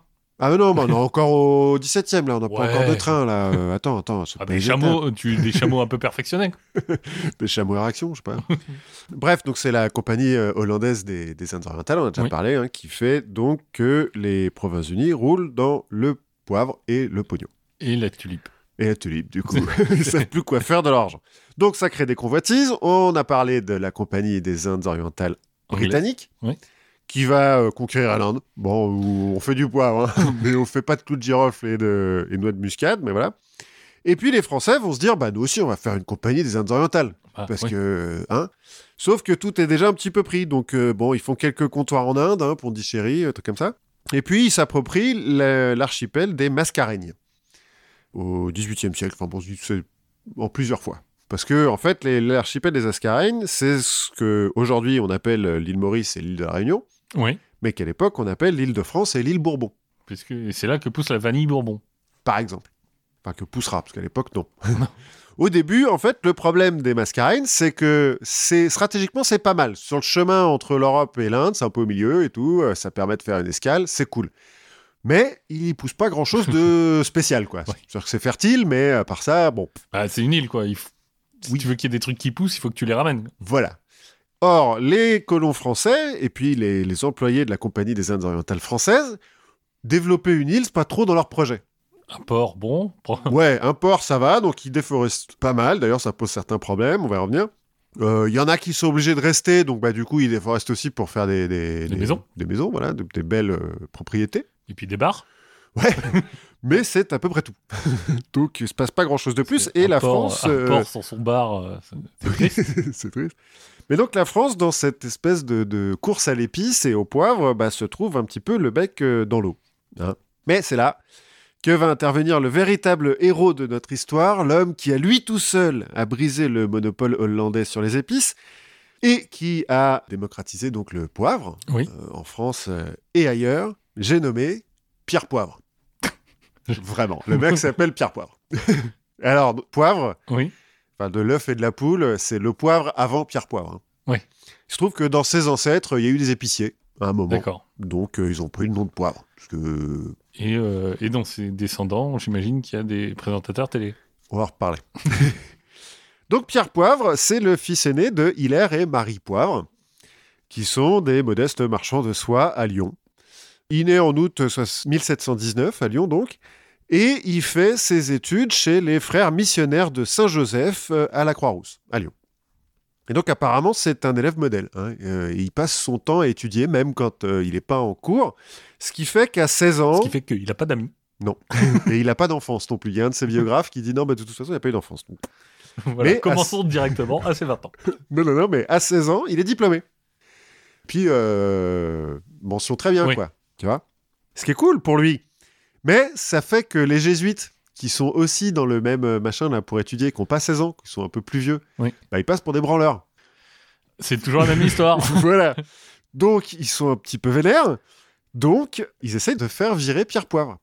Bon, il y a un petit compromis qui se fait entre les frères missionnaires et les jésuites. Plutôt que de le virer, on va l'envoyer à Paris, donc chez euh, les frères missionnaires euh, des missions étrangères, au séminaire, en fait, des missions étrangères. En fait, de ce petit euh, épisode euh, adolescent, hein, Il On- veut garder une misanthropie et une haine de tout le monde. Non, alors c'est pas tout à fait ça. En fait, on va en tirer deux euh, qualités caractéristiques fondamentales de Pierre Poivre. Il est brillant et déterminé, hein, ça, euh, voilà. Et il est pénible. et personne l'aime. Mais bon, à Paris, Il aurait pu s'installer à Grafton. oui, peut-être. Baf, non, pas vraiment, parce qu'on on va voir qu'il a besoin quand même d'autres gens autour de lui. Ah ben, à Paris, il se forme donc pour devenir euh, missionnaire, donc chez les séminaires hein, des missions étrangères. Et puisqu'il passe son temps à étudier, quand euh, il étudie pas Jésus, bah, il étudie euh, la botanique, l'histoire naturelle, l'agriculture, le dessin, la peinture, enfin, il fait plein de trucs. D'accord. Il, il est un peu pénible. hein. Les gens autour de lui Enfin, il est sont un peu chiant. voilà, c'est ça. Et puis à 20 ans, eh ben, euh, il est diplômé, enfin, il sait plein de trucs, et donc bah faut y aller hein, maintenant. Oui, maintenant il va falloir sortir. Voilà. Donc il s'embarque pour la Chine, et il arrive à Canton. Bon, très vite, il se rend compte que les Chinois, euh, ils sont pas hyper inspirés par Jésus, hein, s'en foutent. Mais bon, bah, il va en profiter pour apprendre la langue, ce que tous les Européens font pas hein, Oui. à, à Canton. Et puis, bah, Comme ça, euh, il- au moins, les gens vont continuer à pas lui parler, mais dans la langue. mais dans la langue. Euh, et puis il étudie un peu le commerce, la flore locale, euh, les, les- Bon, il étudie. Il fait, il fait un peu le- l'ethnologue, l'anthropologue, tout ça. De Canton, il va ensuite aller à Macao. Pas beaucoup plus de succès avec Jésus. Puis ensuite au Vietnam, où tout le monde s'en branle un peu encore de Jésus. Mais euh, bah, il découvre d'autres trucs. Il apprend une autre langue. Ça va, finalement. C'est c'est sa Ouais. vingtaine, tu vois. Le, le- les voyages forment la jeunesse, tout ça. C'est ça, il a pas besoin, a priori, on s'attend pas à ce qu'il ait des succès fulgurants, de toute façon. Voilà. Non, mais au niveau de Jésus. Ah oui, non, ça, euh, pas trop. Bah, bon, il y a quand même un petit moment où c'est c'est supérieur. Ils lui font bon, écoute, vieux, t'es quand même pas venu là pour ramasser des fleurs, donc euh, faut que tu fasses quelque chose. Il le renvoie en France. Alors, ce qu'il accepte assez euh, facilement, hein, Pierre Poivre, parce qu'il se dit, bah, comme ça, je vais devenir évêque, et puis je vais revenir en tant qu'évêque. Alors là, les Vietnamiens et les Chinois, ils vont dire, ah oui, bien sûr, c'est Jésus. Bon, donc en 1745, donc ça a duré 5 ans, hein, son histoire là. 1745, il embarque de Canton sur un navire de la Compagnie française des Indes orientales. Donc c'est pas le premier voyage en bateau qu'il fait, mais euh, c'est Euh, le pro- Oui, au moins, il a fait l'aller. oui, il a fait l'aller, puis de Canton au Vietnam, il n'est pas allé en bateau. Mais c'est le premier voyage où on va découvrir la dernière caractéristique fondamentale de Pierre Poivre. Il a la poisse. Surtout quand il prend la mer. Donc là, en l'occurrence, son navire, enfin c'est plusieurs, c'est un petit, euh, ils sont trois ou quatre navires, mais c'est des navires euh, commerçants, se font attaquer par deux navires de guerre anglais euh, au large de l'Inde. Bon, Pierre Poivre, c'est pas un soldat, hein, mais il fait un petit peu le malin, il reste sur le pont, euh, il tire avec son fusil contre les, les, les navires anglais. Et puis à un moment donné, bon, bah, il essaye d'arrêter un boulet de canon avec sa main droite. Mais il n'y arrive pas. Donc euh, bah, il perd sa main droite. Et puis il se vide de son sang, hein, parce que euh, voilà, Oui, parce qu'au bout de la main, euh, il y a le bras. Bon, les Anglais gagnent, hein, parce qu'il n'y a pas vraiment de, de défense. Enfin, c'est deux navires de guerre contre des navires qui sont pas de guerre. Sympa, il décide quand même de le soigner, Pierre Poivre, parce qu'il n'est pas mort. C'est bien. bah, c'est ça, euh, la beauté du combattant, c'est qu'à la fin, tu es capable de tendre la main à ton ennemi. La main gauche, en l'occurrence, mais ouais. Bon, sauf que ça fait quand même 24 heures entre le moment où euh, il a perdu sa main et le moment où on commence à le soigner. Donc, il y a un petit peu de gangrène. Donc, euh, bah, amputation, quoi. Ouais, hop, on perd le bras. Donc, le chirurgien ampute, mais au moment où il a fini l'amputation, il est en train de suturer, mais enfin, il commence à suturer. Là, tout le monde crie sur le bateau. Attention, incendie dans la cale, là où il y a la poudre. Donc, tout le monde se jette à l'eau, sauf Pierre Poivre, hein, parce que lui, il Oui. vient de se faire couper le bras, mais le chirurgien se jette à l'eau. Et donc, Pierre Poivre, bah, il se vide de son sang. Il se trouve que Et c'était le mauvais bras. Oui, c'est de- Euh, il se trouve Ah, c'était vraiment le mauvais bras? C'est le, le bras droit, quoi. Le mec était droitier, donc il a dû Ah, apprendre la main. non, je me, je me disais, le chirurgien s'est trompé de bras. non, non, pas à ce point-là. Ouais, Bon. il y avait un indice sur le fait qu'il y en avait un qui pas de main. quoi. Bon, si on parle de cette histoire, c'est que le bateau n'a pas explosé. Hein. Oui. Donc le chirurgien a remonté à bord, a suturé Pierre Poivre, là, lui a quand même laissé une cabine pour se remettre, cabine qui n'a pas de toit, et comme euh, bah, on- c'est la mousson, il pleut tout le temps. C'est quoi, le concept de cabine qui a pas de toit C'est euh, il y a un toit, mais euh, disons qu'il a un peu souffert de la bataille, donc euh, voilà, ça lui pleut dessus. Bref, un voyage sympa. Les Anglais ont donc gagné trois navires, mais euh, ont aussi des prisonniers français pour qui ils n'ont pas de nourriture. Donc plutôt que de les ramener jusqu'en Angleterre, c'est loin, ils les emmènent à Batavia, en Indonésie, donc ce qui va devenir Jakarta, hein, qui est tenu par les Hollandais, mais bon, à comme, l'époque... euh, comme son nom l'indique. Oui. qui est donc le, le- un peu le... On fait de la salade. quoi. non, mais le, le siège de la Le hub, compagnie, euh, ouais. ouais, le hub local de la compagnie des Indes orientales euh, hollandaises. Donc, Pierre Poivre, il s'attend à trouver une, euh, une cité florissante. Mais en fait, bah, non, c'est un cloaque, hein, parce que bah, Ouais, le climat est pas hyper. le climat est pas terrible, la compagnie des Indes orientales, elle est... bah, c'est pas des libertariens, mais ils sont pas là pour construire des routes et des églises, hein, donc euh, c'est le bordel. Euh, bon, lui, en plus, il est en train de se remettre de sa blessure quand même. Les matelots français, on les fout sur une île euh, en face du port en leur, en leur envoyant du pain de temps en temps, mais c'est tout. Il va y rester 4 mois. Pendant lequel, bon, bah, il est un peu en convalescence, il est pas vraiment prisonnier parce que c'était Ouais. pas un soldat, juste, bon, bah, t'es là, vas-y, hein, fais ce que tu veux, mais euh, Ah, donc lui, il a le droit d'être dans la ville. il- lui, il est dans la ville. Oui, parce qu'il était ni matelot ni soldat, il était Parce juste. que euh, les autres leur dit non, il est un peu pénible. Ouais, c'est ça. on vous met sur cette île, on vous envoie le. Non, Non. non, gardez-le. non, non. Il y a des règles d'humanité dans la guerre. voilà, c'est ça. Et euh, je pense que les Hollandais aussi se rendent compte qu'il est relou, donc euh, ils disent bah, va- parler au mec du coin si Aux tu veux. locaux, ouais. Voilà. Donc Pierre Poivre, bah, euh, comme d'habitude, hein, il fait un peu d'anthropologie et tout, il parle un peu à tout le monde, il regarde le commerce, les épices, les Pas plantes. longtemps parce que les gens arrêtent de lui parler. oui, mais... Non, mais c'est l'avantage quand t'es un anthropologue, c'est que t'as pas besoin de parler très longtemps aux gens. Oui. Et puis là, bah, il comprend un petit peu d'où vient la richesse hollandaise, donc euh, le commerce euh, de... du clou de girofle, et de la noix de muscade et du poivre. Et d'autres épices, hein, mais bon, c'est surtout ces trois principales-là. Et du coup, il se donne une mission. Sa nouvelle mission dans, dans sa vie, ça va être d'adapter ces épices aux possessions françaises. En disant, je veux faire profiter mon pays de cette richesse et euh, mes concitoyens des plaisirs du poivre et de la noix de muscade. C'est mieux que Jésus. Bah, il abandonne. Du coup, Jésus, euh, il arrête. Défroqué, euh, Pierre Poivre. Bah, je veux dire, il t'a pas beaucoup aidé sur la question de ta main. Oui, et puis bon, il a pas fait grand-chose pour Jésus Ouais, non plus, voilà. hein, jusque-là. Donc bon, Non, mais Jésus a pas fait grand chose pour lui. euh, je pense qu'ils sont tous les deux d'accord, c'est à, à l'amiable, quoi. voilà, c'est ça. Ils se séparent, bon ami, mais, mais ça. Quatre mois plus tard, donc, euh, les Hollandais en ont marre de- de- d'envoyer du pain aux Français sur l'île. Là, ils en ont marre de Pierre Poivre, donc ils leur filent euh, un bateau à tout ce beau monde, là, puis hop, partance pour Pondichéry. Parce qu'ils se disent, c'est ce qui est de plus près de possession française. Bon, bah, comme Pierre Poivre est à bord, bah, ils se prennent trois tempêtes coup sur coup. Ils n'arrivent pas du tout à aller euh, jusqu'en Inde à cause des tempêtes. Ils se retrouvent poussés vers le Siam, donc la Thaïlande. Ils voient une ville, ils se disent super, on y va. Entre la ville et eux, il y a un bateau de pirates. bon, bah, ils se font attaquer. Mais ils viennent de se prendre tellement cher et que de toute façon, c'est des anciens prisonniers que les pirates, ils font non, bah, allez-y, parce que vous avez rien. Ouais. Donc euh, voilà. Et prenez-le, lui, avec vous. oui, surtout gardez-le, le manchot, là, parce qu'il est relou. Euh, donc, il arrive euh, au Siam. Plus ou moins bien. Du Siam, donc il continue à apprendre un petit peu sur la Thaïlande, euh, les, trucs locaux et tout. Il va reprendre un autre bateau qui va finalement arriver à l'emmener à Pondichéry. Quand il arrive à Pondichéry, bon, bah, c'est la guerre avec les Anglais, c'est le moment où les Anglais prennent Madras, euh, on en a un petit peu parlé, et donc les généraux euh, français, c'est Duplex et de la Bourdonnais, qui sont pas d'accord entre eux, bah, bon, ça c'est une autre histoire. De la Bourdonnais doit rentrer en France, et Pierre Poivre lui dit, est-ce que tu peux m'en- m'emmener? De la Bourdonnais ne le connaît pas, et donc dit, ok, vas-y, vas-y, viens. Première tempête. Ah non, d'abord ils arrivent quand même sur l'île Maurice, sans encombre. Là, Pierre Poivre, il se dit, c'est là que je vais euh, acclimater la noix de muscade, le giroflier et le poivrier. C'est l'endroit qu'il me faut. Mais il faut quand même qu'il passe en France parce qu'il a besoin de thunes pour faire tout ça. Puis là, Oui. ça fait euh, trois ans euh, qu'il est euh, par Mons et par Vaux, un peu plus même. Il n'a pas un rond. Donc il faut rentrer en France. Coup de chance, de la Bourdonnais, il va. Donc il prend le navire avec de la Bourdonnais. Là, tempête. Parce que Oui. euh, Pierre Poivre. Donc ils sont obligés de faire escale euh, dans une colonie portugaise d'Afrique de, l'Ouest.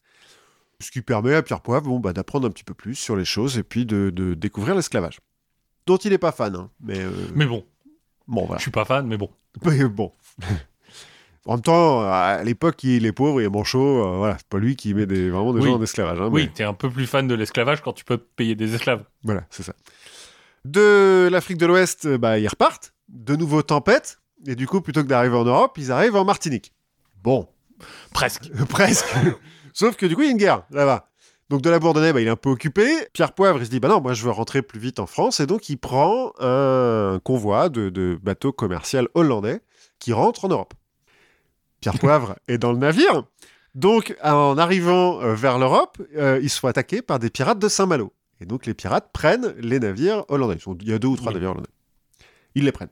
Quatre jours plus tard, les pirates se font attaquer par la, la, La marine britannique. la marine britannique. Voilà, merci. Enfin, ou hollandaise. je- Non, britannique. Parce que, donc, ils sont dans la Manche, en fait. Ouais. Donc, euh, attaqués par la marine britannique, la- bon, les pirates perdent. hein. Oui. Donc, les bateaux sont de nouveau pris par quelqu'un d'autre et Pierre Poivre se retrouve prisonnier des Britanniques. La Kraken. Non. Et enfermé à Guernesey. Donc, il n'est pas très loin de la France, mais bon, il est enfermé. Huit jours plus tard, euh, bon, il y a un accord euh, avec les, les Français. Il est libéré et il arrive donc enfin en France, trois ans après être parti de Chine. hein. Oui, bon. Voilà. C'est pas grave. Un an plus tard, 1749, il reprend la mer vers l'île de France, donc Maurice, chargé d'une mission par la Compagnie des Indes orientales et par le ministre de la Marine. Parce que, euh, en fait, il a tenu des journaux euh, sur, sur tous ses voyages. Là, il a, il a eu le temps hein, de, de, de préparer son, son projet. Et donc, quand il va le proposer au ministre de la Marine et à la Compagnie des Indes orientales, les mecs lui disent Bah, vas-y, on te paye même un bateau si tu veux. Donc, euh, il vient. Pour une fois, le voyage se passe bien. Bon, il y a une tempête ou deux, euh, mais ça va. Il manque de couler, mais ça va. Bon, il est obligé de changer de bateau aussi, mais euh, ça va. Je, bon, ok. Il arrive... Non, jusqu'à jusqu'à Maurice, ça va. Mais c'est après où bon, il y a un peu des problèmes. Parce que son but, une fois qu'il est à Maurice, il faut aller chercher des plans de, Ouais, c'est ça. de poivrier, tout ça. Donc il faut aller... euh, À Batavia. bah, en tout cas en Asie du Sud-Ouest. Du Sud-Est. Il arrive au Vietnam, donc après avoir changé de bateau, parce qu'il a failli couler, tout ça. après. Bon, sauf qu'au Vietnam, il n'y a pas de noix de muscade, de giroflier et de poivrier, à Bon. l'époque. Bon, bon, il négocie quand même un contrat avec euh, le, le roi du coin, et puis euh, il ramène quand même quelques plantes tropicales vers l'île de France. Il repart aussitôt vers les Philippines, parce qu'on lui a dit qu'aux Philippines, il va trouver. Le voyage se passe à peu près bien, sauf que quand il arrive aux Philippines, son bateau est sur le point de couler, donc il envoie un message à la compagnie des Indes orientales en lui disant oh, Envoyez-moi une frégate. Il arrive un peu à la Jack Sparrow. euh, Ouais, limite. la frégate, il va l'attendre 14 mois, elle va jamais arriver. On ne sait pas si elle est partie ou pas, parce que bon, en pratique, on ne sait pas vraiment si son message est arrivé jusqu'à la compagnie des Indes orientales, mais donc il perd un peu 14 mois aux Philippines, où, cela dit, euh, il apprend plein de trucs sur les cultures locales euh, et tout ça, et il arrive à négocier avec des mecs du coin qu'on lui donne 19 plants de muscade, de noix de muscade, et puis d'autres plantes tropicales, Mhm. mais surtout 19 plants de noix de muscade, ce qui est le, le trésor de son truc. Et il retourne vers l'île de France, il y arrive en 1753. Bon, pendant la traversée, il y en a 14 qui sont morts, donc il n'y en a plus que 5. Dès qu'il arrive, il va faire le tour de l'île pour essayer de trouver les endroits où euh, les noix de muscade vont, vont s'adapter. Il le donne à, à certains colons euh, locaux et il dit au directeur du jardin botanique local, un certain Jean-Baptiste Fusé-Aublay, de s'occuper, des- enfin de dire aux colons comment s'occuper des, des, des plants de noix de muscade. Et puis il repart, parce qu'il veut en trouver plus. Tu vois. Ah Donc, oui, donc euh, l'histoire de la botanique, tout ça, c'est lui, il fait des allers-retours, quoi, plutôt. À l'époque, ouais. Donc il repart vers l'Indonésie en 1754. Bon, bah comme d'habitude, hein, euh, tempête, pirate, mutinerie, parce qu'il Oui. est relou. Donc les mecs, à un moment donné, toujours veulent, quand même casse-couille. voilà, ils veulent le balancer à la mer. Et plutôt que d'atteindre les îles euh, Moluques, donc en Indonésie, il va atteindre le Timor. Donc qui est aussi en Indonésie, mais... Et le euh, Chili. Euh, non, mais bon, à cause de tout ça, il peut pas aller jusqu'au bout. Euh, mais au Timor, il, se rend, il arrive à se procurer d'autres plants de muscade, de girofle et de poivre. Donc là, c'est un peu banco. Ouais, c'est jackpot. Ouais, jackpot. Donc retour vers l'île Maurice, qui va y arriver en 1755. Quand il arrive avec ses nouveaux plans, le premier truc qu'il fait quand même, c'est d'aller vérifier comment sont les premiers, ceux qu'il a lâchés euh, Oui. deux ans plus tôt. Il se trouve qu'ils sont tous morts. Et comme Pierre Poivre, il est pénible, plutôt que de dire ah merde bon bah c'est pas grave on en a d'autres on va les planter il se met à accuser tout le monde de vouloir euh, mettre à mal sa mission de l'avoir trahi De trahir euh, la France, de trahir le. voilà il va il va travailler pour accuser- les, les Hollandais. voilà il va accuser la compagnie des Indes orientales et il va accuser Fusé Aublay le, le directeur du, du jardin botanique il va l'accuser d'avoir tué les plants en les empoisonnant au mercure ou en les arrosant à l'eau bouillante ça dépend des, des, Oui. des fois parce qu'il l'accuse plusieurs fois ce qui est faux hein. tout ça c'est faux mais Fusé Aublay il va garder ça sur euh, sa conscience, Bah, pas sa conscience, mais sur sa réputation pour Oui. toute sa vie, mais au point qu'il va être obligé de se barrer et tout, et d'aller en Guyane. Il va faire des trucs formidables en Guyane plus tard, mais bon, voilà. Pierre Poivre se fait un peu des ennemis. Ce qui arrive quand tu es pénible. voilà. Donc, bon, il laisse les, les plants qu'il a récupérés euh, au Timor, il les laisse sur l'île. Il essaie de les faire pousser, ils meurent tous. Il est un peu dégoûté, donc retour en France, parce que il en peut plus, quoi. Bon, bah, sur le chemin, il est fait prisonnier par des pirates, hein, parce que sinon, c'est pas drôle. Des, enfin, des corsaires, en fait, euh, irlandais, qui l'amènent à Cork, où il va passer 4 mois en prison. que- Il a euh, une petite carte de fidélité ou un truc? Ouais, je pense. Euh, donc 4 mois de prison à Cork, euh, finalement libéré par euh, accord entre la France et l'Angleterre, parce que c'est quand même un type un peu important, il a publié quelques trucs, il a des amitiés à la Compagnie des Indes, chez le ministre et tout. Mais alors oui, mais pour le moment, il a rien fait. Bon, il a ramené des, beaucoup de, de- de récits de voyage et, et plein d'informations très intéressantes sur l'Asie du Sud-Est. C'est déjà ça. Oui, oui, non, c'est déjà ça. Puis il a tenté le truc, bon, c'est pas de sa faute à lui, c'est pour ça qu'il accuse aussi Fusée au blé, hein, tu vois, c'est c'est pour dire c'est pas moi. Moi j'ai ramené les trucs, c'est les autres qui l'ont fait mourir. Oui. Bon. Bref, entre 1757, donc moment où il rentre en France, et 1767, il va euh, rien faire. Il va être euh, à l'Académie des sciences de Lyon, il va se consacrer à la philo, parce que c'est un peu un philosophe des Lumières, il est pote avec euh, Rousseau et tout, des trucs comme ça. Bon, il en profite pour se marier quand même en 1766 avec une femme qui a 30 ans de moins que lui. Tant qu'à faire. Hein? Et puis quelques jours après son mariage, il y a la Compagnie des Indes euh, orientales françaises, donc, et le ministre de la Marine, qui le convoque à Paris parce qu'ils veulent relancer cette histoire d'épices. Et donc, il le nomme intendant des îles de France et de Bourbon. Chef des épices. Ah non, carrément. euh, Non, non, intendant des trucs. En gros, euh, à l'époque, euh, sur les colonies comme ça, c'est un peu bicéphale. T'as l'intendant et le gouverneur. Le gouverneur, il gère l'armée, Ouais. et l'intendant, tout le reste. Comme en l'occurrence, à l'époque, il n'y a pas trop de guerre, bah, c'est surtout l'intendant qui, qui gère. Enfin, il n'y a pas trop de guerre euh, à cet endroit-là. Oui. Bon, et puis pour faire passer la pilule, parce qu'il n'a pas vraiment envie d'y aller, quand même, hein, on l'anoblit. Monsieur Dupoivre. On le fait chevalier. Et donc en juillet 1767, retour sur l'île de France. Cette fois-ci, plutôt que d'aller lui-même en Indonésie, il va se dire j'ai envoyé d'autres mecs. Ouais. Il y a notamment Bougainville qui passe par là, qui lui dit ouais, euh, je sais où on peut trouver des plants et tout, euh, de muscadier, de poivre et tout ça. Donc euh, il prend les renseignements, puis il envoie un autre type. Alors quand c'en est un autre qui y va, ça se passe bien, hein. pas de tempête, pas de pirates, pas de trucs. Et donc cette fois-ci aussi, c'est lui qui va faire la culture. Il va créer le jardin Pamplemousse, qui paraît-il est fameux à l'île Maurice, qui est un jardin botanique. Et il va réussir à adapter, donc à l'île Maurice, à l'île de la Réunion, et ensuite euh, à Madagascar, en- à Cayenne, euh, dans les Seychelles et euh, dans les Antilles, la noix de muscade, le clou de girofle, la cannelle et le poivre, notamment. D'autres trucs, hein, mais notamment ces trucs-là. Et donc, de fait, le monopole hollandais sur ces épices, bah, il est brisé. Puisque on peut en produire ailleurs. Parce que, en fait, il a, il a son proof of concept, quoi. Oui, c'est Ça, ça. on peut le faire. Parce que, bon, euh, c'est très fertile, hein, euh, l'île de la Réunion Oui, et, et l'île Maurice, mais c'est petit. Bon, cela dit, euh, les îles Moluques, ça petit Oui. aussi, hein, mais euh, ça va pas devenir des gros, gros producteurs, mais euh, lui, il va donner la recette à d'autres. Puis il va donner des plans à d'autres. Parce que les Hollandais, une des raisons pour lesquelles ils ont le monopole, c'est que dès que quelqu'un essaie de prendre un plan, ils le butent, hein, quand même. De cool. Ouais. Ou, enfin, il y a, ils, ont, ils ont fait des génocides, on en a un peu parlé, sur des îles pour éviter que les locaux euh, fassent du commerce avec d'autres. Ça me paraît faire. Donc, Pierre Poivre a réussi, c'est un héros français, il a ramené le poivre en France. Il était bien nommé quand même. Bon, il a perdu un bras dans l'histoire, mais c'est pas grave. Bon, il va rentrer en France. euh, Bah, c'est grâce à son bras. hein. Il n'a pas perdu un bras en ramenant le poivre, si j'ai bien suivi. Oui, ouais, si on veut, il a. C'est la main de Dieu qui. Oui, c'est la main invisible qui a. il a perdu son bras pour le, le Bah, voilà. donner à Dieu. Ou au marché. Ou au marché, voilà. Il va rentrer en France en 72 et il va mourir en 1786. Bon, de sa belle mort, hein, c'est pas mal, quoi. Tu vois? Et grâce à lui, après ça, en fait, la, la Compagnie des Indes orientales hollandaises va faire faillite. Bon, pas seulement à cause de Pierre Poivre, hein, mais euh, ils sont très corrompus, ils ont beaucoup de problèmes de, de- de- d'administration, mais voilà, elle va faire faillite. Et le poivre va devenir euh, abordable en France. Bon, alors, euh, Patrick Poivre d'Arvor, Oui. il va longtemps prétendre qu'il est descendant, alors pas de Pierre Poivre, parce qu'il a eu que des filles, Pierre Poivre, Oui. mais du frère, de, enfin d'un des frères de Pierre Poivre. Ce qui est totalement faux. D'accord. Qu'on se le dise, euh, c'est faux. Ok. Il descend d'un mec qui s'appelle Poivre, mais qui vient de Lens, pas du tout de Lyon. Donc, oui, euh, c'est ce, qui me- c'est ce qui me semblait. Il est... Ouais. il est du Nord. Enfin, sa famille est du Nord.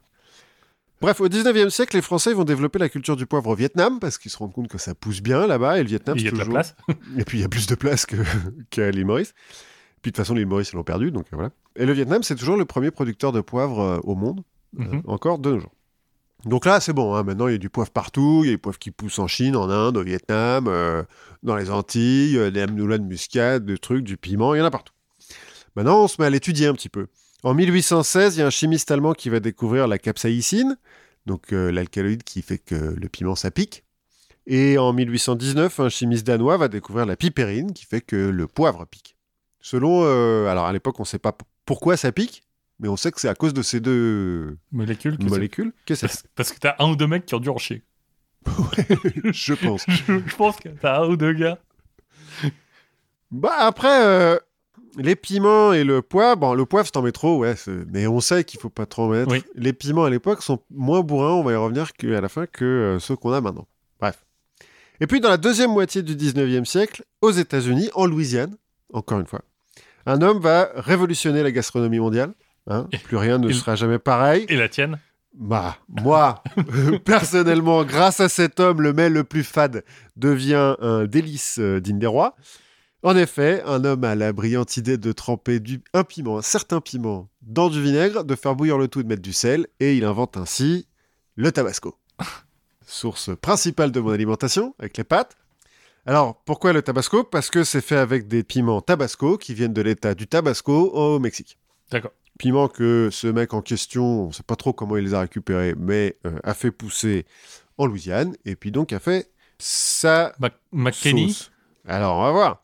Selon la légende, c'est effectivement Edmund McIlhenny, McIlhenny.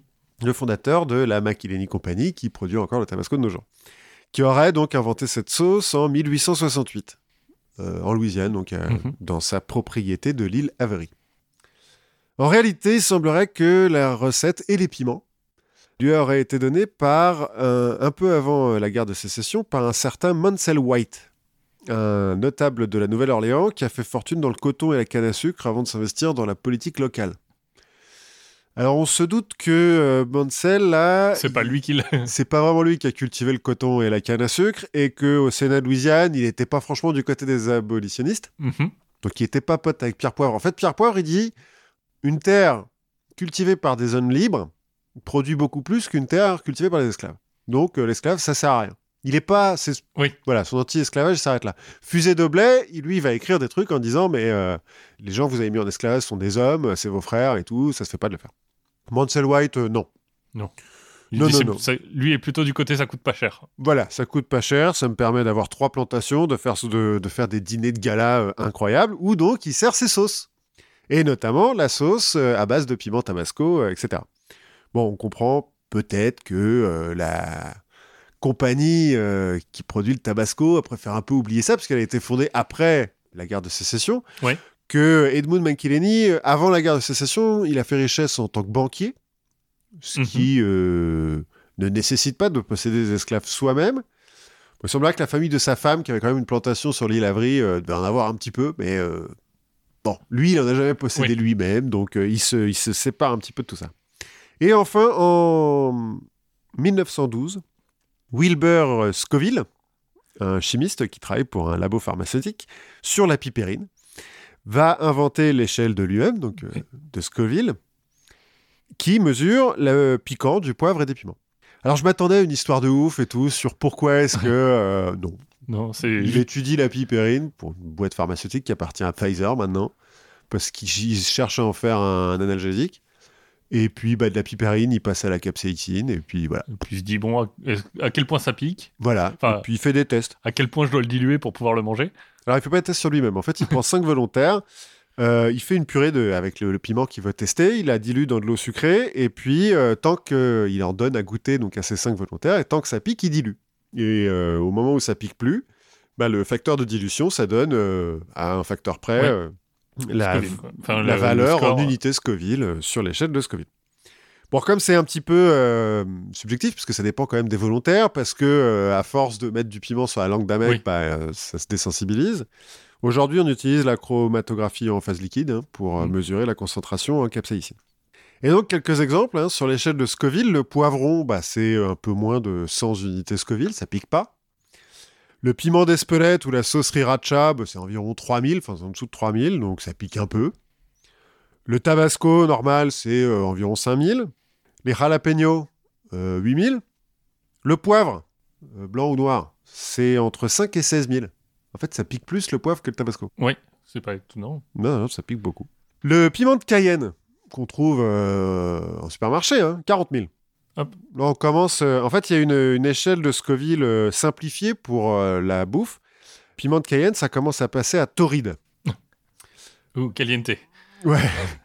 Le piment Tabasco, c'est Ouais. environ 100 000. 100 000, on commence à passer à volcanique. La pipérine, donc euh, la, La molécule la molécule qui est dans le poivre, c'est entre 100 et 160 000, donc volcanique aussi. Le gingembre, donc enfin le chagaol, la molécule qui est dans le gingembre, 160 000. Plus piquant en fait, le, le gingembre que le poivre. Le piment habanero, qui est le piment naturel entre guillemets le plus fort, Ouais. 325 000.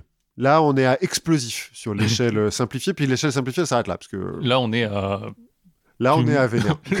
là, on... là, on est à. Tu vas en chier, vraiment. voilà, voilà. tu vas t'en souvenir de. Voilà. Mais donc je dis le dernier piment naturel entre guillemets parce que depuis, en fait, avec le habanero, puis avec d'autres piments très forts qui viennent d'Inde, on a fait des croisements pour essayer de faire des piments plus forts. Et là, on passe sur des trucs qui sont vraiment violents. hein. Bon, je te passe, euh, on va passer directement au Guinness Oui. de record. Donc en 2010, c'est le Naga Viper. Ouais. Donc euh, Naga, c'est une, une- un, un piment indien. 1 359 000.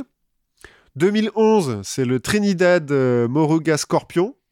2 millions. Boum. voilà. 2013, le California Reaper, 2 200 000. Et 2017, le Pepper X, 3 180 000. Les deux derniers sont cultivés, enfin, ont été créés par Ed Curry, le mec qui a dans We Are the Champions. Exactement ce que j'allais dire. Voilà. Toujours cette même série euh, Netflix euh, qu'on vous conseille, où il y en a un sur les concours de mecs qui bouffent du piment. Et ça n'a pas l'air très sympa. Non, ça n'a pas l'air très drôle. Les bombes d'autodéfense, les bombes à poivre, là, Ouais. ça a de 2 à 5 millions sur l'échelle de, de Scoville. D'accord. C'est parce que c'est hyper concentré, en fait? Ouais. Mais ça peut pas être plus concentré que la. Parce qu'il n'y a pas que du poivre, en fait, dedans. D'accord. Il y a de la capsaïcine, il y a des mélanges, en fait, de, de trucs. La capsaïcine pure, c'est 16 millions. D'accord, c'est pour ça. C'est que, le... la capsaïcine. Enfin, c'est le top, quoi. Tu peux pas aller plus haut. En fait, si. la substance la plus piquante du monde, c'est la résinifératoxine, qui est produite euh, naturellement par l'euphorbe résinifère. C'est une plante euh, qui ressemble à un cactus, qui vient Ouais. d'Afrique du Nord, et qui a une valeur sur l'échelle de Scoville de 16 milliards. Donc, mille fois plus piquant que la capsaïcine. Voilà. C'est la substance qu'on a trouvée pour l'instant euh, la plus piquante au monde. Mais. euh, Mais ça se mange pas, hein, euh, la-. Ça non, mais. comme- Tu vois, tu dis, parce que tu disais, aujourd'hui, on fait de la chromato globalement et on, on mesure euh, le taux de capsaïcine ou de piperine. Mhm. Mais du coup, comment tu compares avec des. Alors, j'ai pas bien compris comment ils ont. Parce qu'au bout d'un moment, en fait, ça devient un petit peu théorique. hein. Même le- le- la valeur de la capsaïcine, puisque c'est en rapport avec la capsaïcine, euh, c'est un peu théorique le- Ouais, sur l'échelle de Scoville. Euh, En fait, tu, tu prends le poivron et tu, et tu regardes la, euh, concentration moyenne du poivron, quoi, j'imagine. Un truc comme ça. et puis oui, t'extra- ouais, oui. Il y, a- il y a un peu d'extrapolation. Et puis, euh, bah, on va le voir, en fait. C'est- C'est pourquoi ça pique, en fait, Ouais. tous ces trucs-là. C'est parce que ça active les récepteurs vanilloïdes TRPV1. D'accord. qui sont présents donc sur la langue des mammifères, mais aussi sur la peau et qui réagissent à la vanille donc et Mhm. à la chaleur.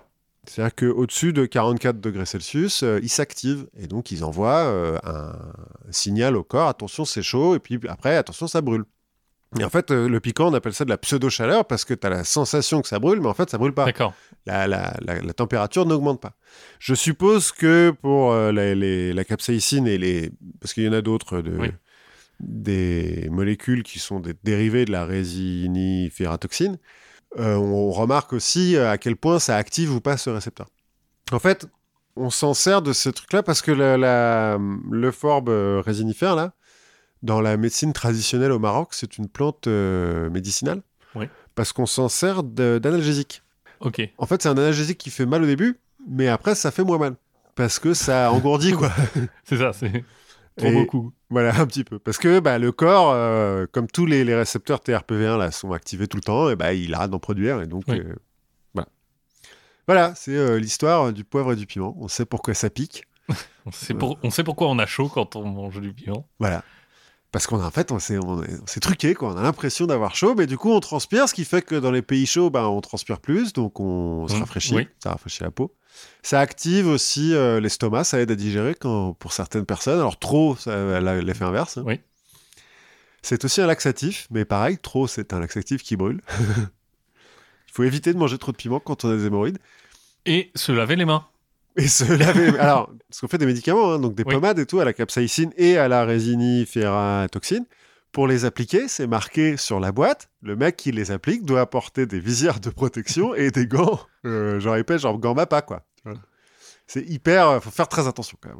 Tu peux pas en mourir. Enfin, il y a un LD50 euh, sur, le, sur Oui. les souris, euh, la capsaïcine.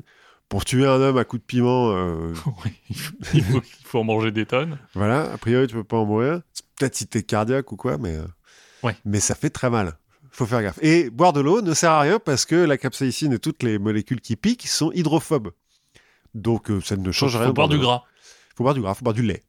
Le lait, ça enlève tout de suite. euh, Ou du gras. Ou de l'huile. de l'huile. oui, remarque, on peut le faire avec de l'huile d'olive. Voilà, voilà. Eh ben, on a appris plein de trucs. On a appris énormément de choses. Et ben, du coup, il nous reste plus Ah, que... et euh, Oui. remercions euh, Florence, une, de nos auditrices, qui m'a mis euh, sur euh, la piste de Pierre Poivre. Ben, merci beaucoup, Florence. Faut le dire quand même. On- Rendons à César ce qui lui appartient. Exactement. Et euh, on va remercier encore tous nos auditeurs. hein. On, On va- espère que vous continuez en 2021 à apprendre plein de trucs. On avec nous si possible. Avec les autres, c'est aussi bien. Oui. On va Et- remercier le label Podcut. On va remercier le label Podcut à qui on souhaite encore une bonne année. Mhm. Et bon, on se retrouve la prochaine fois. Voilà. À l'année prochaine. Euh, non. euh, Non, ça marche plus les blagues. de- Ah, zut. À la prochaine fois.